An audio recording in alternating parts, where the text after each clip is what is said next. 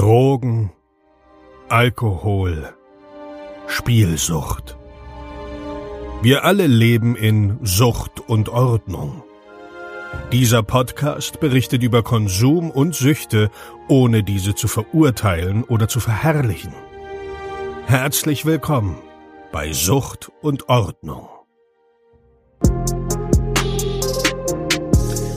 Einen wunderschönen guten Tag und herzlich willkommen zu einer neuen Episode Sucht und Ordnung. Dein Podcast für vorurteilsfreie Aufklärung über psychotrope Substanzen, Drogenpolitik und Suchtprävention. Ich freue mich riesig, dass du wieder eingeschaltet hast.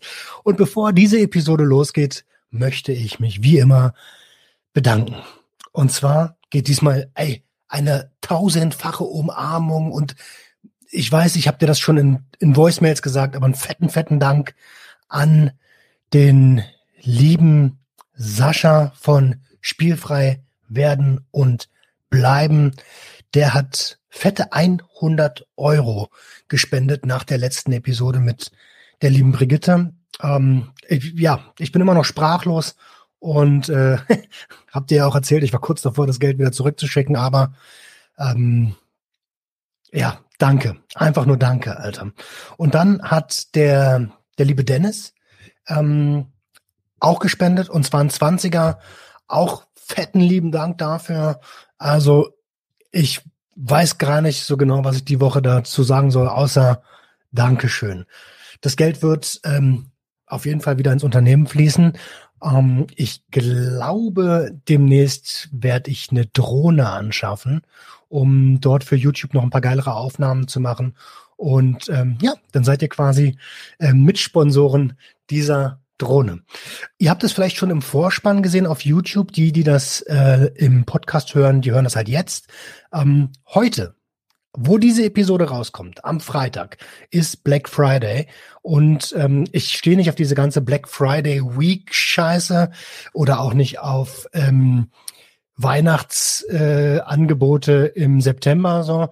Ähm, genau heute ist Black Friday, deswegen gibt's auch nur genau heute ein Angebot bei mir im Shop. Und zwar könnt ihr das Remember-Armband für nur 99 Cent kaufen, kostet normalerweise 2,99. Ähm, das E-Book, ähm, was tun bei Suchtdruck, meine besten 10 Tipps, ähm, kostet eigentlich 6,99, kriegt ihr nur heute für 2,99 Euro. Und dann ähm, gibt es ein Stickerpaket, diese großen 10x10 Sticker in weiß. Ähm, auch nur heute 10 Stück für 2,99 Euro. Das sind äh, 29,9 Cent pro Stück. ähm, ja, wollte ich nur noch mal kurz loswerden. Wer das direkt an diesem Tag hört und auf Schnäppchen steht, so, der darf äh, heute gerne zuschlagen. Fette, fette Rabatte. Ähm, ihr hört das schon. Meine Stimme ist mittlerweile besser, äh, besser drauf. Ein ganz kleines bisschen noch belegt und ein bisschen Matschkopf habe ich noch. Aber ich bin fast wieder komplett fit. Das heißt, ich kann auch fast wieder komplett loslegen. Und ähm, ja, freue mich. Also äh, in erster Linie freue ich mich, dass ich meiner Frau nicht mehr so auf den Sack gehe, weil immer, wenn ich krank bin, bin ich sehr. Ich bin halt ein Mann, so, ne? Ich bin um, leid, leidend. Ich leide. Ich leide.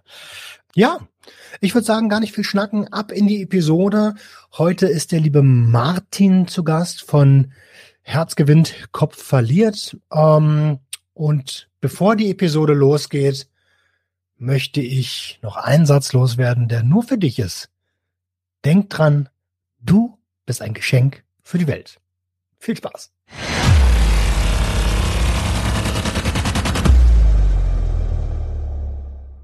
Und auch heute bin ich wieder mit einem Gast am Start. Und zwar mit dem lieben Martin von Herz gewinnt, Kopf verliert. Hi Martin. Hi Roman. Mal lieber, äh, schön, schön, dass es geklappt hat endlich. Ähm, wir wir äh, folgen einander auf Instagram schon etwas äh, länger. Ähm, betreiben ich dir schon länger? betreiben beide Präventions-Content. Äh, ähm, beide mit einem ganz eigenen Ansatz, was auch sehr, sehr gut so ist. Und ähm, meine allererste Frage, warum Herz verliert? Äh, Herz gewinnt, warum Kopf verliert? Äh, ja, haben mich viele schon gefragt. Ähm, ich äh, Also sagen wir es mal so, ähm, ich bin immer davon ausgegangen, dass ich mit meinem Kopf viel entschieden habe. Ähm, das war nicht immer alles so richtig. Ähm, das Denken, was da oben stattfindet, gerade im Konsum, Drogenkonsum, ist nicht immer von Vorteil, sage ich mal. Und ich habe mich selber darin immer oft verloren und habe halt auch die Entscheidungen, die ich im Nachhinein getroffen habe, mich selbst nicht nur verloren, sondern halt auch mein Leben verloren und viel verloren. Und irgendwann gab es halt Wendepunkte in meinem Leben und das waren halt für mich klare Herzensentscheidungen, also wo ich wirklich mal auf meine Emotionen gehört habe und nicht nur in dem äh, Denken, was da oben stattfindet, sondern wirklich mal tief auf mein, auf meine Herz, auf mein Herz gehört habe. Ähm, und irgendwann habe ich mal so ein bisschen auch recherchiert, weil ich wissen wollte, was ist, wie, wie funktioniert das Ganze eigentlich? Kopf, Herz, Seele, gibt es sowas überhaupt? Und tatsächlich, das Herz hat über 40.000 Neuronen, also sprich ein kleines eigenes Netzwerk an Gehirn, was damit äh, verknüpft ist. Und ähm, auch hier entscheiden wir in manchen Situationen, basierend auf unseren Emotionen und Gefühlen, auf unser Herz. Ähm, das, das halt ins Gleichgewicht zu bringen, sage ich mal, das äh, schafft nicht jeder oder schafft man nicht immer. Aber wenn man es schafft, dann kommt da meistens was, was ganz Besonderes heraus. Und ähm, das habe ich in dem Fall erkannt und geschafft. Und dementsprechend kam Herz gewinnt, Kopf verliert zustande, weil ähm, letztendlich hat mein Herz irgendwo, meine Herzensentscheidungen irgendwo immer gewonnen. In den letzten Monaten, sage ich mal, ja. Okay. Ähm, aber du nutzt deinen Kopf schon noch. Ja, natürlich, ab und zu äh, hilft mir der auch nochmal, ja, klar. ähm, cool. Ein bisschen so zum Auflockern und damit ich es auch verstehe. Ähm, sag mal, was, ich weiß, dass du Cannabis konsumiert hast und auch Kokain konsumiert hast. Was hast du, hm. also sind das die einzigen Substanzen oder was hast du noch konsumiert? Ähm, reden wir jetzt hier von noch illegalen Drogen, ja? Also okay, Alkohol ist ja, ist, ist ja auch, also Alkohol ist, habe ich auch konsumiert. Ähm, ich meine, angefangen Nikotin, ne, klar, äh, das war, ich habe erst spät angefangen, war ein Spätzünder, so 17, kurz vor meinem 18. Geburtstag. Weiß auch noch, gerade Alkohol ähm, im Beisein von meinen Eltern das erste Mal so richtig konsumiert. Ähm, und Cannabis kurz danach. Also ich bin in die Ausbildung gekommen, habe in der WG gewohnt mit mehreren Leuten oder erstmal nicht gewohnt, sondern hat da viel abgehangen, ja. Und das waren halt auch alles noch so Menschen, die nicht so viel konsumiert haben. Mal Alkohol am Wochenende und irgendwann sind wir alle zusammen gemeinsam mal nach Holland rüber gejuckelt und ähm, da war dann für uns alle der Startschuss. Wir waren neun Leute und haben alle dann Cannabis konsumiert. Ne? Also das ging rucki zucki, weil wir halt diesen, der Effekt war halt Spaß. Ne? Also wir saßen da immer, haben lustige Spiele gespielt, haben miteinander kommuniziert auf die tollsten Arten und Weisen, die es gibt, die man so im nüchternen Zustand vielleicht nicht hat. Also der Rausch war schon extrem interessant und ähm, auch genussvoll, ähm, weil man halt so sich gut verstanden hat. Ne? Ähm, ja, und dann Kokain. Also auch da hat es nicht ein Jahr, also es hat kein Jahr gedauert. Und dann äh, haben wir das auch mal ausprobiert. Und das, obwohl wir uns immer wieder viele Dokus angeguckt haben ne, über Kokain und Heroin, hat uns sehr abgeschreckt. Und ich war wirklich der Letzte im Boot, der dann da mitgemacht hat. Ne? Die haben das schon mal so ein bisschen verheimlicht noch vor mir, weil die wussten, wie mein Standpunkt war. Und dann habe ich mich aber doch letztendlich in der Disco überreden lassen. Und dann kam das so zustande. Das war halt ein genialer Abend. Also ich habe diesen einen Abend wirklich noch so den Film so vor Augen. Der war so grandios. Ja, leider. Auf, ne? ne? Ja, ja. Also hm, ich habe mir, ich wünsche mir immer wieder, dass ich diesen Abend halt ohne Kokain erlebt hätte, ähm, weil ich glaube, der wäre auch grandios geworden. Aber da waren halt viele Punkte. Der erste Punkt war zum Beispiel, ich hatte in dieser WG mit den neuen Kumpels, war einer dabei, mit denen habe ich mich nie verstanden. Wir haben uns immer provoziert gegen, gegenseitig, diskutiert und, und, und. Nach diesem Abend waren wir beste Freunde, weil wir uns auf Kokain so, also wir sind sogar rausgegangen von der Diskothek hm, und haben uns, haben unsere eigene Party weitergefeiert. Und seitdem waren wir beste Kumpels. Und das ist, fand ich sehr merkwürdig ne, dass das nur mit der, mit der Droge irgendwie funktioniert hat. Weiß nicht, ob man dich da näher gekommen ist, mehr geöffnet hat. Ja. War, wart ihr, also als der Konsum vorbei war, wart ihr immer noch Freunde? Ja, klar. Okay. Hm. Also es hat nicht jetzt mit Nee, nee, gar nicht. Nee, nee, das war so irgendwo, äh, irgendwo unser ähm, der Knackpunkt. Ne? Also da war das Eis gebrochen.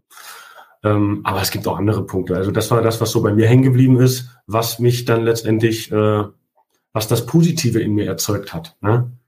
Also lass uns mal, bevor wir auf, auf uh, irgendwelche Wertungen gehen, positiv, negativ. Hm. Ähm, also ich habe jetzt Nikotin auf dem Schirm, Alkohol, Cannabis, Kokain. Ich ergänze gern noch ähm, MDMA, LSD, Heroin, Pilze. Ähm, ich habe eigentlich wirklich alles mal probiert. Ähm, also ich habe mir jetzt keinen Schuss gesetzt, aber ich habe Heroin eingeatmet öfter mal.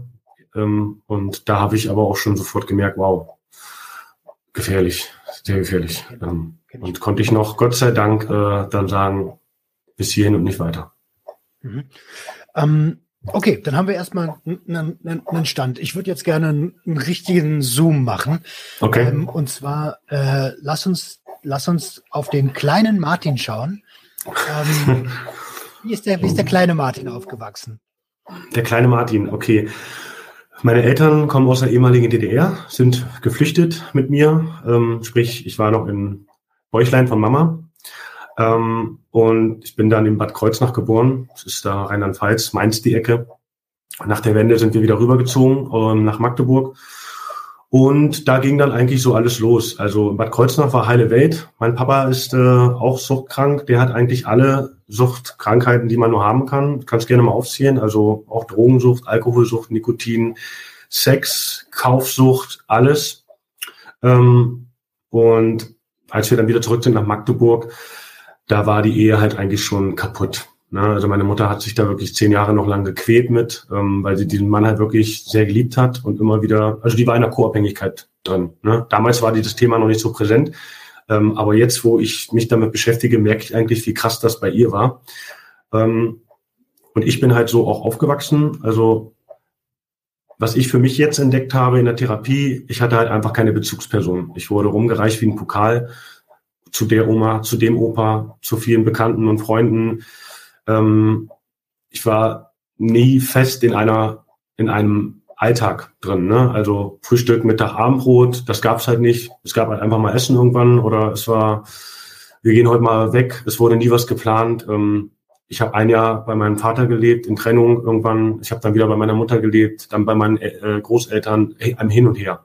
Ne? Ich wusste, mir wurde nie richtig mal was erklärt, ähm, was ich denn irgendwo, wo meine offenen Fragen sind. Ne? Warum habt ihr euch getrennt? Warum streitet ihr euch? Warum äh, trinkt Papa so viel Alkohol oder warum wird Papa aggressiv? Sowas halt. Ne? Es wurde alles unter den Tisch gekehrt. Es ähm, waren viele Tabuthemen offen und ja, das hat mich halt alles sehr mitgenommen und gekränkt. Ähm, irgendwo, was ich damals noch nicht so mitbekommen habe, aber jetzt. Und das konnte ich nicht verarbeiten und dementsprechend hat mir diese Aufmerksamkeit gefehlt. Die habe ich dann nachgeholt. Also ich sehe hier eine deutliche Parallele zu meinem Leben. Habe ich mir gedacht. äh, krass so. Also das ist gerade so ein bisschen, als hättest du, hättest du äh, nur halt nicht, dass du nicht der Vater, sondern der Opa war. Hm. Ähm, gerade meine Vergangenheit so ein bisschen erzählt. Und das ist dann auch krass, dass wir quasi beide halt auch dieses Aufmerksamkeitsding haben, was Stimulantien ja gut bedienen. Mhm. Ähm, dein Papa war aggressiv, hast du gesagt. Gab, gab, gab es äh, Gewalt bei dir zu Hause?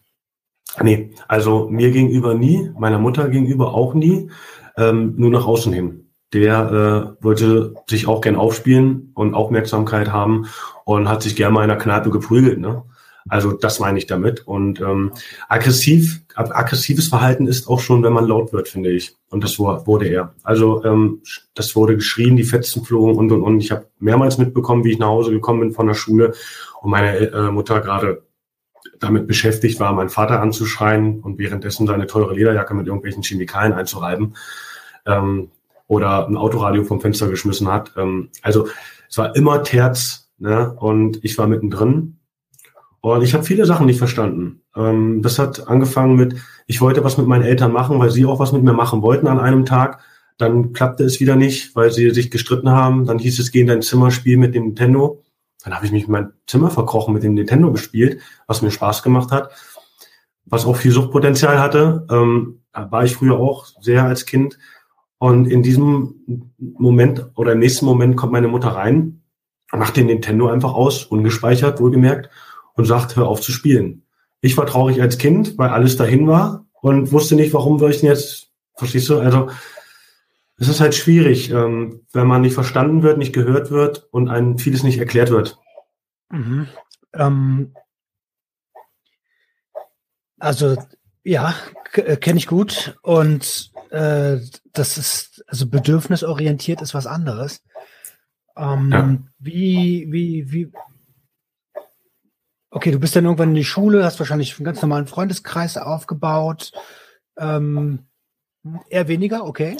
Naja, das Problem war, meine Eltern sind ganz gerne umgezogen. Frag mich nicht warum. Ähm, also ich war erste Klasse in einer Schule, zweite Klasse in einer anderen Schule, dritte Klasse in einer anderen Schule. Ich glaube, ich habe nur zwei Jahre in einer Schule verbracht. Das war die, äh, die letzten, neunte und zehnte.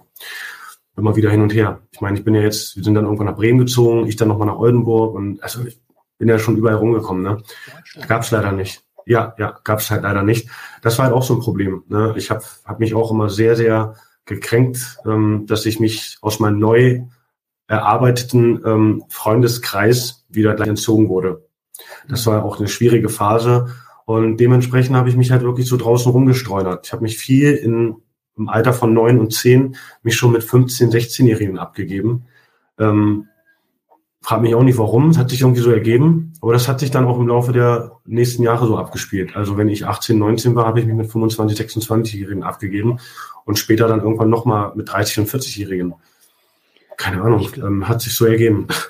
Naja, halt auf, ganz krass auf der Suche nach Vorbildern halt, ne? So, Vielleicht, ja. Hm? Hast du, ähm, wie war die finanzielle Situation? Du hast gesagt, ihr seid oft umgezogen. Ähm, ich ich äh, vermute jetzt einfach mal, dass das auch nicht so rosig war. Nee, äh, mein Vater hat das Geld schnell verbratzt. Der hat ja ein Doppelleben geführt, ähm, hat meine Mutter ja betrogen und belogen ohne Ende. Also der hat, ähm, wie gesagt, Sexsucht, ähm, hat auch mit anderen Frauen verkehrt und hat sich immer gerne als den Macker ausgegeben, den er, der er gar nicht war. Also sprich, er ist ein einfacher Bau, Baumaschinist gewesen, hat sich als Immobilienmakler verkauft, teure Anzüge äh, gekleidet und dementsprechend war das Geld auch nicht da. Meine Mutter hat nicht gearbeitet oder hat es versucht, aber ähm, ja, ich, ich war halt ja, am Anfang nicht viel in einem Hort oder im Kindergarten, sondern doch in der Obhut von meiner Mutter. Irgendwann hat sie gemerkt, das Geld wird knapp, dann musste sie arbeiten, dann war ich doch ein Hortkind. Wohlgemerkt auch immer der Letzte irgendwann, weil meine Eltern mich vergessen haben oder ähm, die Zeit nicht da war. War auch nicht schön. Aber finanziell letztendlich, äh, ja, ähm, also uns ging es nicht schlecht, sagen wir es mal so. Aber es gab phasenweise, wo es uns schlecht ging, weil mein Vater halt das Geld ähm, zum falschen Zeitpunkt verprasst hat. Ne? Und dann musste man halt wieder den Cent umdrehen oder den Pfennig damals noch. Ja, ja, das kenne ich auch. Das Geld wächst nicht auf Bäumen. Mhm, genau. das ist so ein klassischer Spruch. Ja. Anstatt man dem Kind sagt, du, ich, ich, bin halt nicht so gut mit Geld, ne? Ja. Und von Anfang an ehrlich ist. Dann, genau. Du hast das ja alles wahrgenommen. Ne? Du hast das ja alles wahrgenommen. Also ist ja logisch. Ja. Ähm, was hat das mit dir gemacht? Was waren als Kind deine Pläne für die Zukunft? Schwierig. Ähm, also meine, mein größter Wunsch war es tatsächlich immer, ähm, eine Familie zu haben, die wirklich harmonisch ist. Also ich habe das schon früh als Kind begriffen, was Harmonie sein kann oder ist. Also das Weihnachtsfest war immer, und das ist es heute noch, immer mein Fest. Ich bin Dezemberkind, ich bin im, Dezember Geburtstag. Das war immer so mein Monat. Ne? Und ähm, Weihnachten haben wir auch grundsätzlich bei meinen Großeltern verbracht und wir sind eine große Familie und ähm, da haben wir alle wiedergesehen. Ne? Also Onkel, Tanten, Cousinen und und und. Aber auch da war immer eine sehr, sehr krasse Dynamik zu spüren. Ne? Ähm, mein Opa ist auch ein Alkoholiker gewesen. Der ist letztendlich mein Vorbild, weil der hat es geschafft. Ähm, mit 40 hat der Arzt ihm gesagt, hier und nicht weiter. Wenn Sie jetzt noch einen Schluck trinken oder eine Zigarette rauchen, dann werden Sie nicht alt. Der hat von heute auf morgen aufgehört. Der ist jetzt über über 35 Jahren clean und trocken, ohne Rückfall. Der hat konsequent gesagt, das mache ich nicht mehr, ich will noch leben. Hat keiner außer Familie bis, bisher geschafft, so. Aber da hat man halt auch gemerkt, dass er auch damit zu kämpfen gehabt hat und das zu verarbeiten hat. Wenn wir dann da saßen oder meine Eltern und haben was getrunken und gefeiert, er war halt nicht dabei. Ne? Er hat sich dann über jede Sache aufgeregt und das war, also das Fest war an sich schön, aber am 27. war dann auch wieder alles scheiße. Ja. Okay, auch, auch sowas kann ich. Wie, wie sieht es an Streitigkeiten zu Weihnachten aus? Ja, ähm, gab es auch, klar. Ne, also bestes Beispiel, mein Opa möchte nichts mit Technik zu tun haben. Der mag keine Handys und und und. Heute auch noch nicht. Mein Onkel kam auf die glorreiche Idee, ihn eines, eines Weihnachtsfesten Handy zu schenken. Ja, das Handy hat er an eine Wand geschmissen und hat gesagt, er hätte mir lieber ein paar Socken schenken können. Das war dann auch das Ende vom Lied und das Ende vom Weihnachten. äh, ja.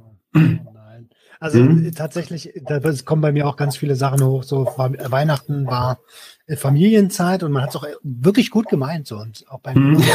von wegen, ähm, ja, es ist ja Weihnachten, wir müssen jetzt mal, wir müssen jetzt mal funktionieren. Mhm. Und äh, das hat meistens eine Stunde oder zwei gedauert. Dann kamen die ersten Vorwürfe, die man sich gegenseitig gemacht hat, oder nicht die Mann, ich möchte versuchen, keine Verpisserwörter zu nehmen, die meine Familie sich gegenseitig gemacht hat. Und ähm, ja, das ist regelmäßig eskaliert. So. Und für den, für den sie das eigentlich aufrechterhalten wollten, die ganze Fassade, nämlich für das Kind, also für mich, ja. ähm, für den war es Horror.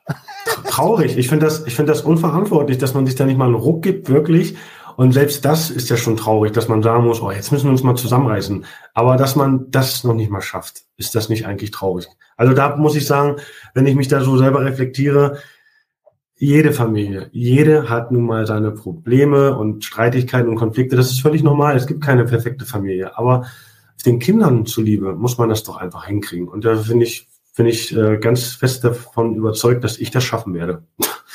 Ja. Ich wünsche dir dabei ganz viel äh, Erfolg und, und äh, ich glaube, du bist auf einem ganz guten Weg, weil du halt reflektierst, äh, reflektierst und anders an die Nummer rangehst halt auch einfach. Ne? Hm.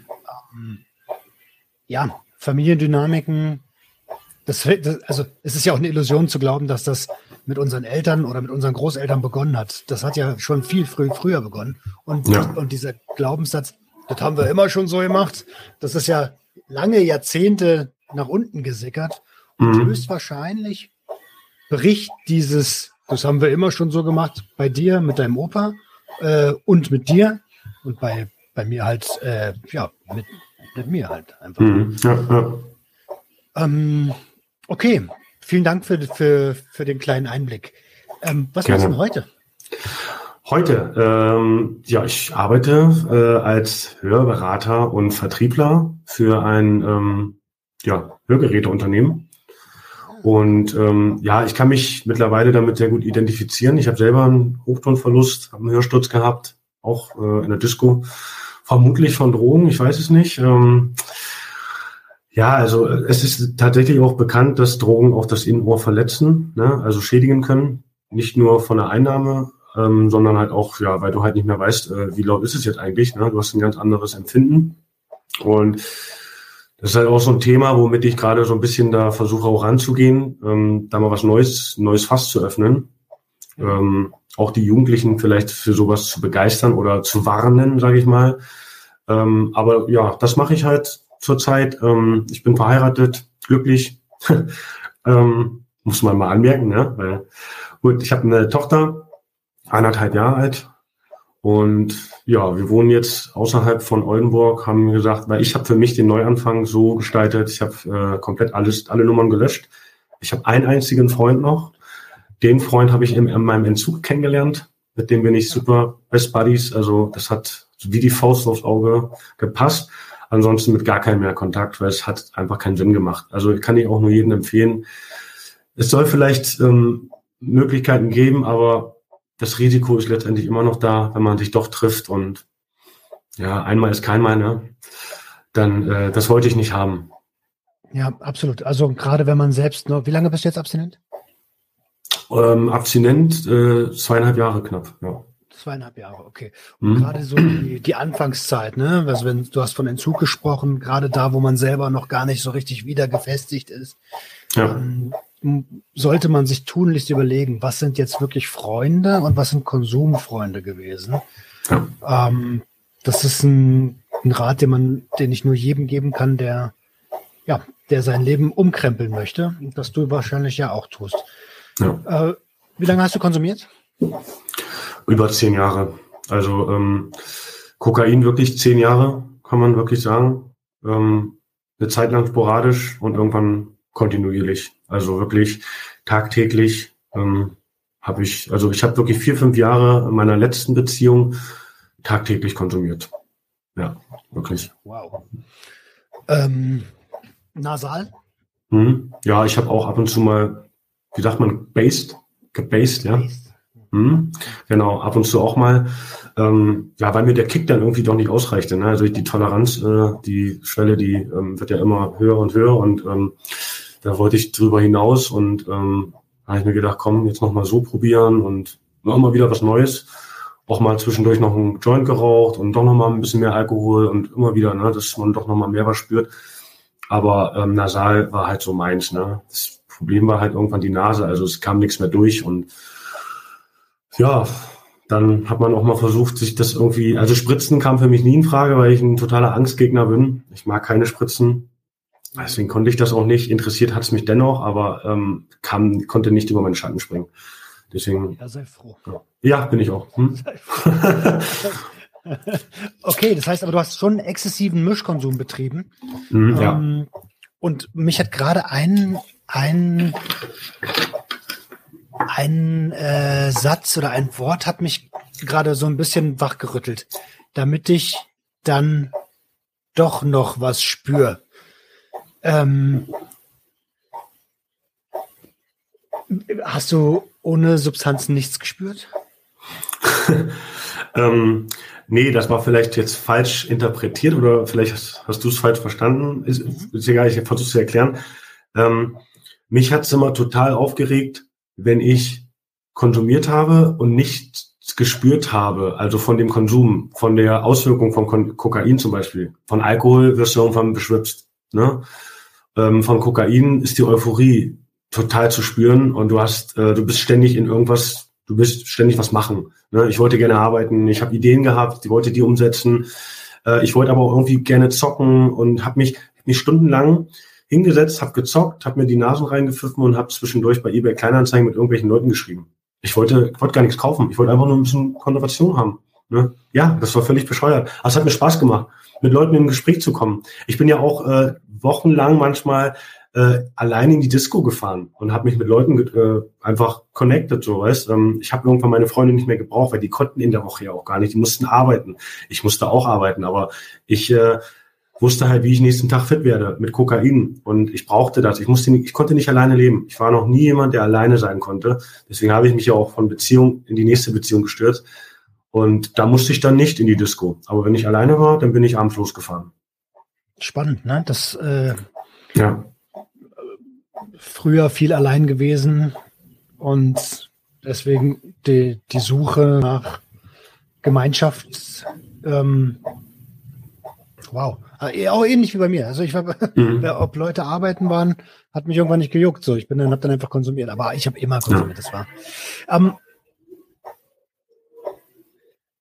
kannst du dich erinnern, ähm, was also man fängt ja nicht einfach so an, oder? Wenn, die, wenn das erste Mal irgendwo ein Glas rumgeht oder eine Zigarette oder ein Joint oder vielleicht auch der Spiegel oder was auch immer, dann ist es ja das erste Mal und man denkt sich, also ich habe mir bei, bei jedem der ersten Male dann schon gedacht, ist es hier eine Grenze, die ich überschreite, die, äh, die, ist es, also ich habe wenigstens kurz drüber nachgedacht. Hm. ja, auch da Hut ab, ich nicht. Deswegen, also, ne, muss man. Okay. Mhm, verstehe. Aber der, also gehen wir zum ersten Konsum. Ähm, zu, zu, dem, gehen, nehmen wir auch gern das Cannabis. Ähm, da hat irgendjemand hat eine Tüte gebaut und du hast gesagt, warum hast du, warum hast du mitgemacht? Was hast du dir davon versprochen? Naja, also die, die, der Gruppenzwang, will ich schon mal sagen, ist schon da. Ne? Wenn du, ja, das ist ja leider das Traurige. Ähm, heutzutage, ähm, glaube ich, sind doch nicht alle immer so selbstbewusst, wie man den Anschein hat, weil wäre ich selbstbewusst gewesen, hätte ich gesagt, wisst ihr was, ich brauche das nicht. Lass uns feiern gehen, aber ich brauche es nicht. Und ähm, ich habe mir das aber nicht gesagt. Und äh, ich habe ich hab Angst gehabt, dass ich nicht dazugehöre. Wie sonst früher in der Kindheit halt auch. Und das hat sich wieder gespiegelt. Ne? Und deswegen habe ich gleich sofort gesagt, ich bin dabei. Ist mir auch scheißegal. Klar hatte ich auch Angst. Ich hatte Panik ohne Ende. weil ich wusste, ach du Scheiße, ne, wie das schon gerochen hat, so intensiv. Ich dachte gedacht, wow, was ist das denn? Ne? Ähm, ist ja beim Alkohol genauso, wenn du Korn an den Korn riechst, äh, der tut dir ja im ersten Moment nichts, ne? aber das riecht verdammt. Ähm, willst du das denn wirklich trinken? Willst du diesen Joint wirklich rauchen? Leider stand das nicht wirklich äh, diese Frage im Raum bei mir, weil ich habe nur die anderen lachenden Gesichtern gesehen und gedacht, ich will mitlachen. Okay. War da die Angst vor Ablehnung größer als die Angst vor der Substanz? Ja, klar, absolut. Äh, gerade am Anfang, das waren halt alles Leute in der Ausbildung, die habe ich kennengelernt. Ich war froh, dass ich da in den richtigen, meiner Meinung nach, Kreis gerutscht bin. Ne? Ähm, weil es baut sich ja immer schnell auf. In jeder Klasse, in jeder Gemeinschaft hast du überall deine Kreise. Da sind vielleicht, ohne das jetzt schlecht zu beurteilen, aber da sind vielleicht die Nerds. Da sind die Coolen, die mal auf eine Kacke hauen. Da sind die Zurückhaltenden und, und, und. Und ich wollte gerne dahin. Und ähm, als ich, ich habe mich dann auch umso mehr gefreut, dass ich dort war. Und das wollte ich mir nicht kaputt machen lassen. Es hat sich gut angefühlt. Anerkennung habe ich bekommen. Ab und zu stand ich im Mittelpunkt. Jeder hat Anerkennung bekommen. Jeder stand im Mittelpunkt. Hat sich alles ergänzt und gut funktioniert. Und ich wollte da mitmachen. Und das hat dann, das war dann halt die Auswirkung, ne? Mhm. Ähm, und daraus, das resultierte dann in zehn Jahren Konsum. Ja. Ähm, das war im Endeffekt immer dasselbe Spiel dann. Also das, was ich dir gerade erklärt habe, war mit Kokain nicht anders, mit Alkohol nicht anders, auch mit Nikotin war es nicht anders. Ging es immer nur um, also nur in Anführungsstrichen, das ist ja ein sehr, sehr starkes Bedürfnis, mhm. ähm, um Anerkennung und wann war der Zeitpunkt, wo du gemerkt hast, okay, scheiße, jetzt geht's hier nicht nur noch um Anerkennung, jetzt äh, sagt mir mein Kopf, ohne das funktioniere ich nicht mehr. Mhm. Also es Fokus immer Anerkennung, ganz klar, habe ich so für mich jetzt festgestellt. Ähm, aber gerade Kokain war für mich äh, eine Unterdrückung von Trauer und Wut, als mein Vater gestorben ist. Ja, mein Vater äh, und ich, wir hatten in der Kindheit irgendwo einen guten Kontakt, auch wenn er nicht der beste Vater war, aber er hat mir nie was getan, ähm, war immer gut, ich sag mal, gut in Elternerziehung irgendwo schon. Ne? Hat mir das einmal eins beigebracht, Fahrradfahren und und und. Aber meiner Mutter gegenüber nicht so toll. Und das Gesamtkonzept Familie hat einfach nicht funktioniert bei ihm und bei uns. Ähm, als er gestorben ist, das war kurz vor meinem 18. Geburtstag, da hat er mich nochmal angerufen aus der JVA. Dass er, hat er mir noch erzählt, dass er jetzt ähm, nächste Woche Ausgang hat und einen Monat darauf dann auch rauskommt. Und ob wir uns denn nicht nochmal wieder treffen wollen. Wir hatten lange keinen Kontakt mehr. Ich habe mich super gefreut. Ich habe mich so gefreut. Ähm, war wirklich richtig glücklich und das wollte ich auch. Und zwei Wochen später ist er unerwartet gestorben. Das heißt, ihr habt euch gar nicht mehr gesehen? Nee. Also wir haben uns nur noch mal gehört und das war dann halt das Ende vom Lied. Und das Komische war halt, ähm, es gibt halt leider, lange Zeit war immer noch im Gespräch, ich durfte nie zur Beerdigung. Und es war eine sehr, sehr komische Abwicklung. Ähm, mein Vater wollte, er hatte viele Schulden hier in Deutschland, über zwei Millionen Euro. Ähm, und hatte auch geplant, nach Kanada auszuwandern mit seiner damaligen Freundin. Und viele haben halt vermutet, dass er seinen Tod nur vorgetäuscht hat und ähm, einfach sich die Biege gemacht hat. Und ich habe lange versucht, da Recherchen und an, äh, ich habe alles versucht, um zu erfahren, ist das überhaupt möglich? Weil ich hatte damals sein Handy bekommen zum Andenken. Das habe ich heute noch hier. Ähm, und da war noch seine SIM-Karte drin und damals war das noch nicht so irgendwie mit PIN und gesperrt. Ich hatte Zugriff und habe seinen besten ehemaligen Kumpel angerufen. Den kannte ich auch noch aus Kindheitstagen. Und obwohl Rico, so hieß mein, so hieß mein Papa, obwohl er schon monatelang gestorben ist und ich dort angerufen habe, um einfach nur ein paar Dinge über ihn zu erfahren, nahm er ganz normal ab und sagte, hey Rico, was gibt's? Das war für mich ein sehr, sehr merkwürdiger Zeitpunkt, weil sein bester Freund ist vor ein paar Monaten gestorben. Warum nimmt er so ab? Ich habe mich dann lange Zeit damit halt äh, gequält mit diesen Emotionen, weil ich nicht wusste, ich meine, ich stand vor seinem Grab, aber auch da habe ich erfahren, es ist gar nichts drin in seinem Grab.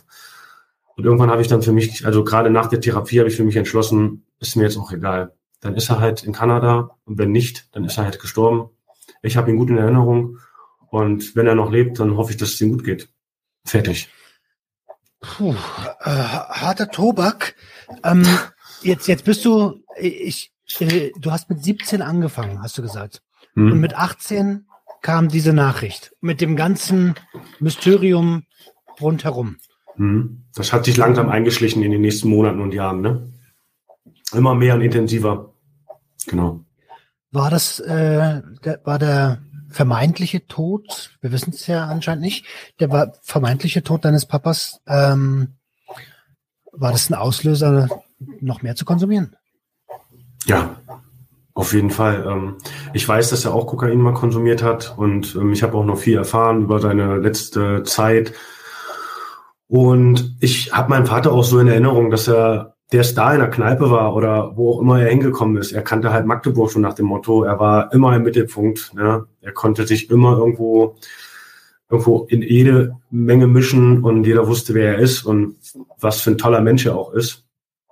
Und ich weiß nicht, ich glaube, meiner Meinung nach ähm, habe ich ihn doch lange versucht zu verkörpern.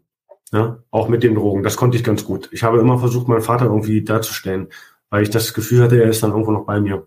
Ganz, ganz blöde Denke, aber so hat sich das angefühlt und das hat mir irgendwo gut getan. Ja. Ich finde das gar nicht so eine doofe Denke. Nee, okay. Es, es, es, sag mal so, wenn man das hört, dann, dann denkt man vielleicht, oh Gott, Weißt du, klar, wir beide, wir reflektieren das ja anders, aber jemand, der sich damit nicht so identifizieren kann mit dem ganzen Spektrum, da ist es halt irgendwo, klingt es merkwürdig. Deswegen dachte ich das jetzt so. Ne? Also, ähm, ich, äh, ich, ich finde es nicht so. Ich glaube, wenn man gehört hat, also jemand, der nur diesen Part hört, ne? okay, vielleicht. Aber wenn man gehört hat, hey, der, der kleine Martin ist quasi ohne echtes Vorbild aufgewachsen. Mhm. Und ähm, jedes Kind sieht zu seinen Eltern auf. Dann ist das doch irgendwie klar, dass man versucht, die Rolle zu adaptieren. So. Ja. Ähm, okay, das inten, inten, intensiver konsumiert, ähm, bist Hast du da noch in Magdeburg gewohnt oder warst du schon in nee, Bremen? Da waren wir schon lange in Bremen. Also es hat alles in Bremen angefangen. Ne? Ich wollte ja auch damals nie nach Bremen. Ich war sehr, sehr, sehr, sehr gefrustet, als mich diese Nachricht erreicht hat. Ähm, meine Mutter hatte damals schon einen neuen Mann, also meinen damaligen Stiefvater, kann man sagen. Ähm, und die wollten sich halt ein neues Geschäft aufbauen. Ne? Also sprich, ähm, Eiscafés. So, ich bin quasi im Eiscafé auch groß geworden. Mein Stiefvater, damals Stiefvater war Italiener. Der hatte eine Eiscafé, kleine, kleine Eiskaffeekette und meine Mutter ist damit eingestiegen. Und dann sind wir nach Bremen gezogen, weil wir das alles hinter uns, oder meine Eltern, meine Mutter wollte sich das Kapitel hinter sich lassen, ohne mich zu fragen. Als 13-, 14-Jähriger hast du natürlich kein Mitspracherecht. Da werden, da werden die Koffer gepackt und Pech gehabt. Das hat mich sehr, also das hat mich wirklich sehr gefrustet, weil ähm, klar hatte ich in Magdeburg auch verstreut meine Freundeskreise, wo ich nicht alle immer gesehen habe, aber ich hatte wenigstens meine Freundeskreise. In Bremen hatte ich wiederum gar nichts. Ne? Es war vielmehr ja schon äh, schwer, in Magdeburg Freunde zu finden, aber dann wurde mir wirklich alles weggenommen. Und das hat meine Mutter immer, weiß ich nicht, die war auch immer lieb und hat alles richtig gemacht. Das war immer meine beste Freundin, das ist heute noch. Wir haben uns wieder, wir haben gut zueinander wiedergefunden. Oh, cool. Aber das habe ich nie begriffen, warum sie da nicht einfach mal auch nach meiner Meinung gefragt hat. Fand ich sehr, sehr schade. Habt ihr mittlerweile, wo ihr euch äh, wieder ja. versteht, darüber gesprochen? Ja, also ja, über alles. Also wir waren letztes Jahr hat sie uns besucht das erste Mal und ging auch ein bisschen in die Hose, weil meine Frau noch zu der Zeit stark mit Hormonen zu kämpfen gehabt hatte und ähm, ich halt leider dann in dem Punkt meine Frau und meine Kind vergessen habe und nur noch Augen für meine Mutter hatte. Und das ging halt nach hinten los, der Schuss. Ne? Also es war halt schwierig. Man hätte sich vielleicht äh, face-to-face -face mal richtig aussprechen sollen, statt so ein Familientreffen dafür zu nutzen. Also auch hier kann ich nicht empfehlen.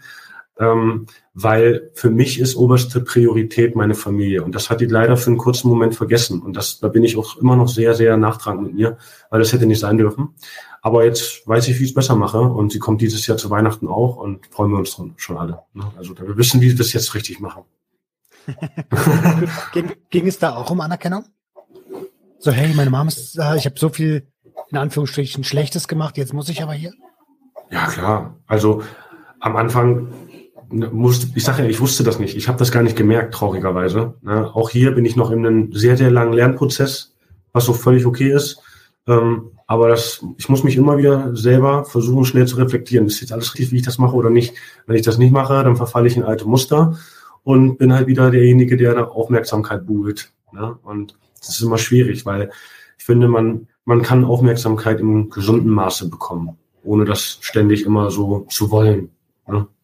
Und was viel, viel wichtiger ist, als, also äh, auch wichtig in, zu der Auf, äh, Aufmerksamkeit, aber was auch die wichtigere Message ist, ist, du bist es wert, geliebt zu werden, egal ob du was tust oder nicht. Genau, ja, absolut. Da gebe ich dir vollkommen recht in dem Punkt. Das sprichst du genau das Richtige an, ja. Das wissen die meisten äh, oder viele nicht. Ähm, ja, das genau das. äh, wie, wie, wie, wie, wie sah, also du hast, wenn du zehn Jahre lang Koks genommen hast, so dann ist ja, ich, ich, ich, ich weiß, dass das, das wird teuer, so, wie hast du das finanziert? Ja. Ähm, am Anfang, ich hatte viele Jobs, aber doch immer gute Jobs oder Jobs, die gut bezahlt wurden und habe mir auch dementsprechend immer nur günstige Wohnungen gesucht und meinen ähm, Lebensstandard sehr runtergeschraubt. Also bei mir gab es immer Reis und Nudeln mit Tomatensauce oder Currysoße, also sehr spartanisch. Ähm, und dementsprechend habe ich mir dann wirklich äh, immer einen Plan gemacht, was kann ich jetzt ausgeben, was nicht. Das ging aber schnell in die Hose, weil der Dealer, der musste manchmal dreimal am Abend vorbeikommen. Ähm, und irgendwann bin ich dann in diese Beschaffungskriminalität reingeraten. Ne? Also ich habe äh, Geldwäsche betrieben, ich habe Internetbetrug gemacht, ähm, ich habe Leute beklaut, das Geld, ähm, ich habe Sachen geklaut und die verkauft im Internet und und und. Also ich habe lange Zeit bei eBay Kleinanzeigen irgendwelche Sachen reingestellt, die ich gar nicht besitze und die dann letztendlich verkauft und so das Geld eingenommen. Also es waren manchmal dann im Monat wirklich ein paar tausend Euro und dafür habe ich dann auch konsumiert. Und ohne das, also mir war es dann wirklich, ich war an einem Punkt, wo mir das egal war. Ich wusste schon, wenn ich ins Bett abends gegangen bin, das gibt Ärger. Das schon mir egal. Ähm, hm eBay Kleinanzeigen. Das habe ich mir gedacht, als du vorhin schon mal eBay Kleinanzeigen gesagt hattest. Habe ich das, ja? Ach so. ja, ja, ja. Und ähm, also hast du hast einen Scammer gemacht. Mhm. Ja, also äh, genau. Am Anfang habe ich wirklich Sachen von mir verkauft. Dann bin ich mal so ähm, in einer, im, im Kellerraum, im, im Gemeinschaftskellerraum rumgespukt, habe mir da ein paar Sachen rausgesucht. Eine Bosch-Motorsäge oder ein Fahrrad oder sowas. Das dann verkauft. Ähm, ja, und dann war irgendwann nichts mehr da oder ich habe mich nicht getraut, weil ich dachte, jetzt gehe ich zu weit, das soll noch alles, äh, ich will ja noch ein paar Wochen wohnen bleiben und dann ziehe ich weiter. Und dann habe ich das übers Internet gemacht. Das war ein Zufall. Das hat irgendwie so, genau, das war wirklich ein Zufall. Ich hatte eine Sache drin und hatte dann zwei Anfragen und es haben auf einmal, ich habe es vergessen, es haben zwei überwiesen. Und ich habe gedacht, okay, hm. warten wir mal ab, ich nehme die Anzeige noch nicht raus. Und es kam immer mehr und immer mehr und die haben alle überwiesen.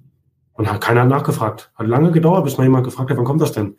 Und irgendwann habe ich das dann so gemacht, ähm, ich habe es immer wieder in die Länge gezogen. Ich habe dann noch äh, Pseudo-Pakete rausgeschickt, wo nichts drin war.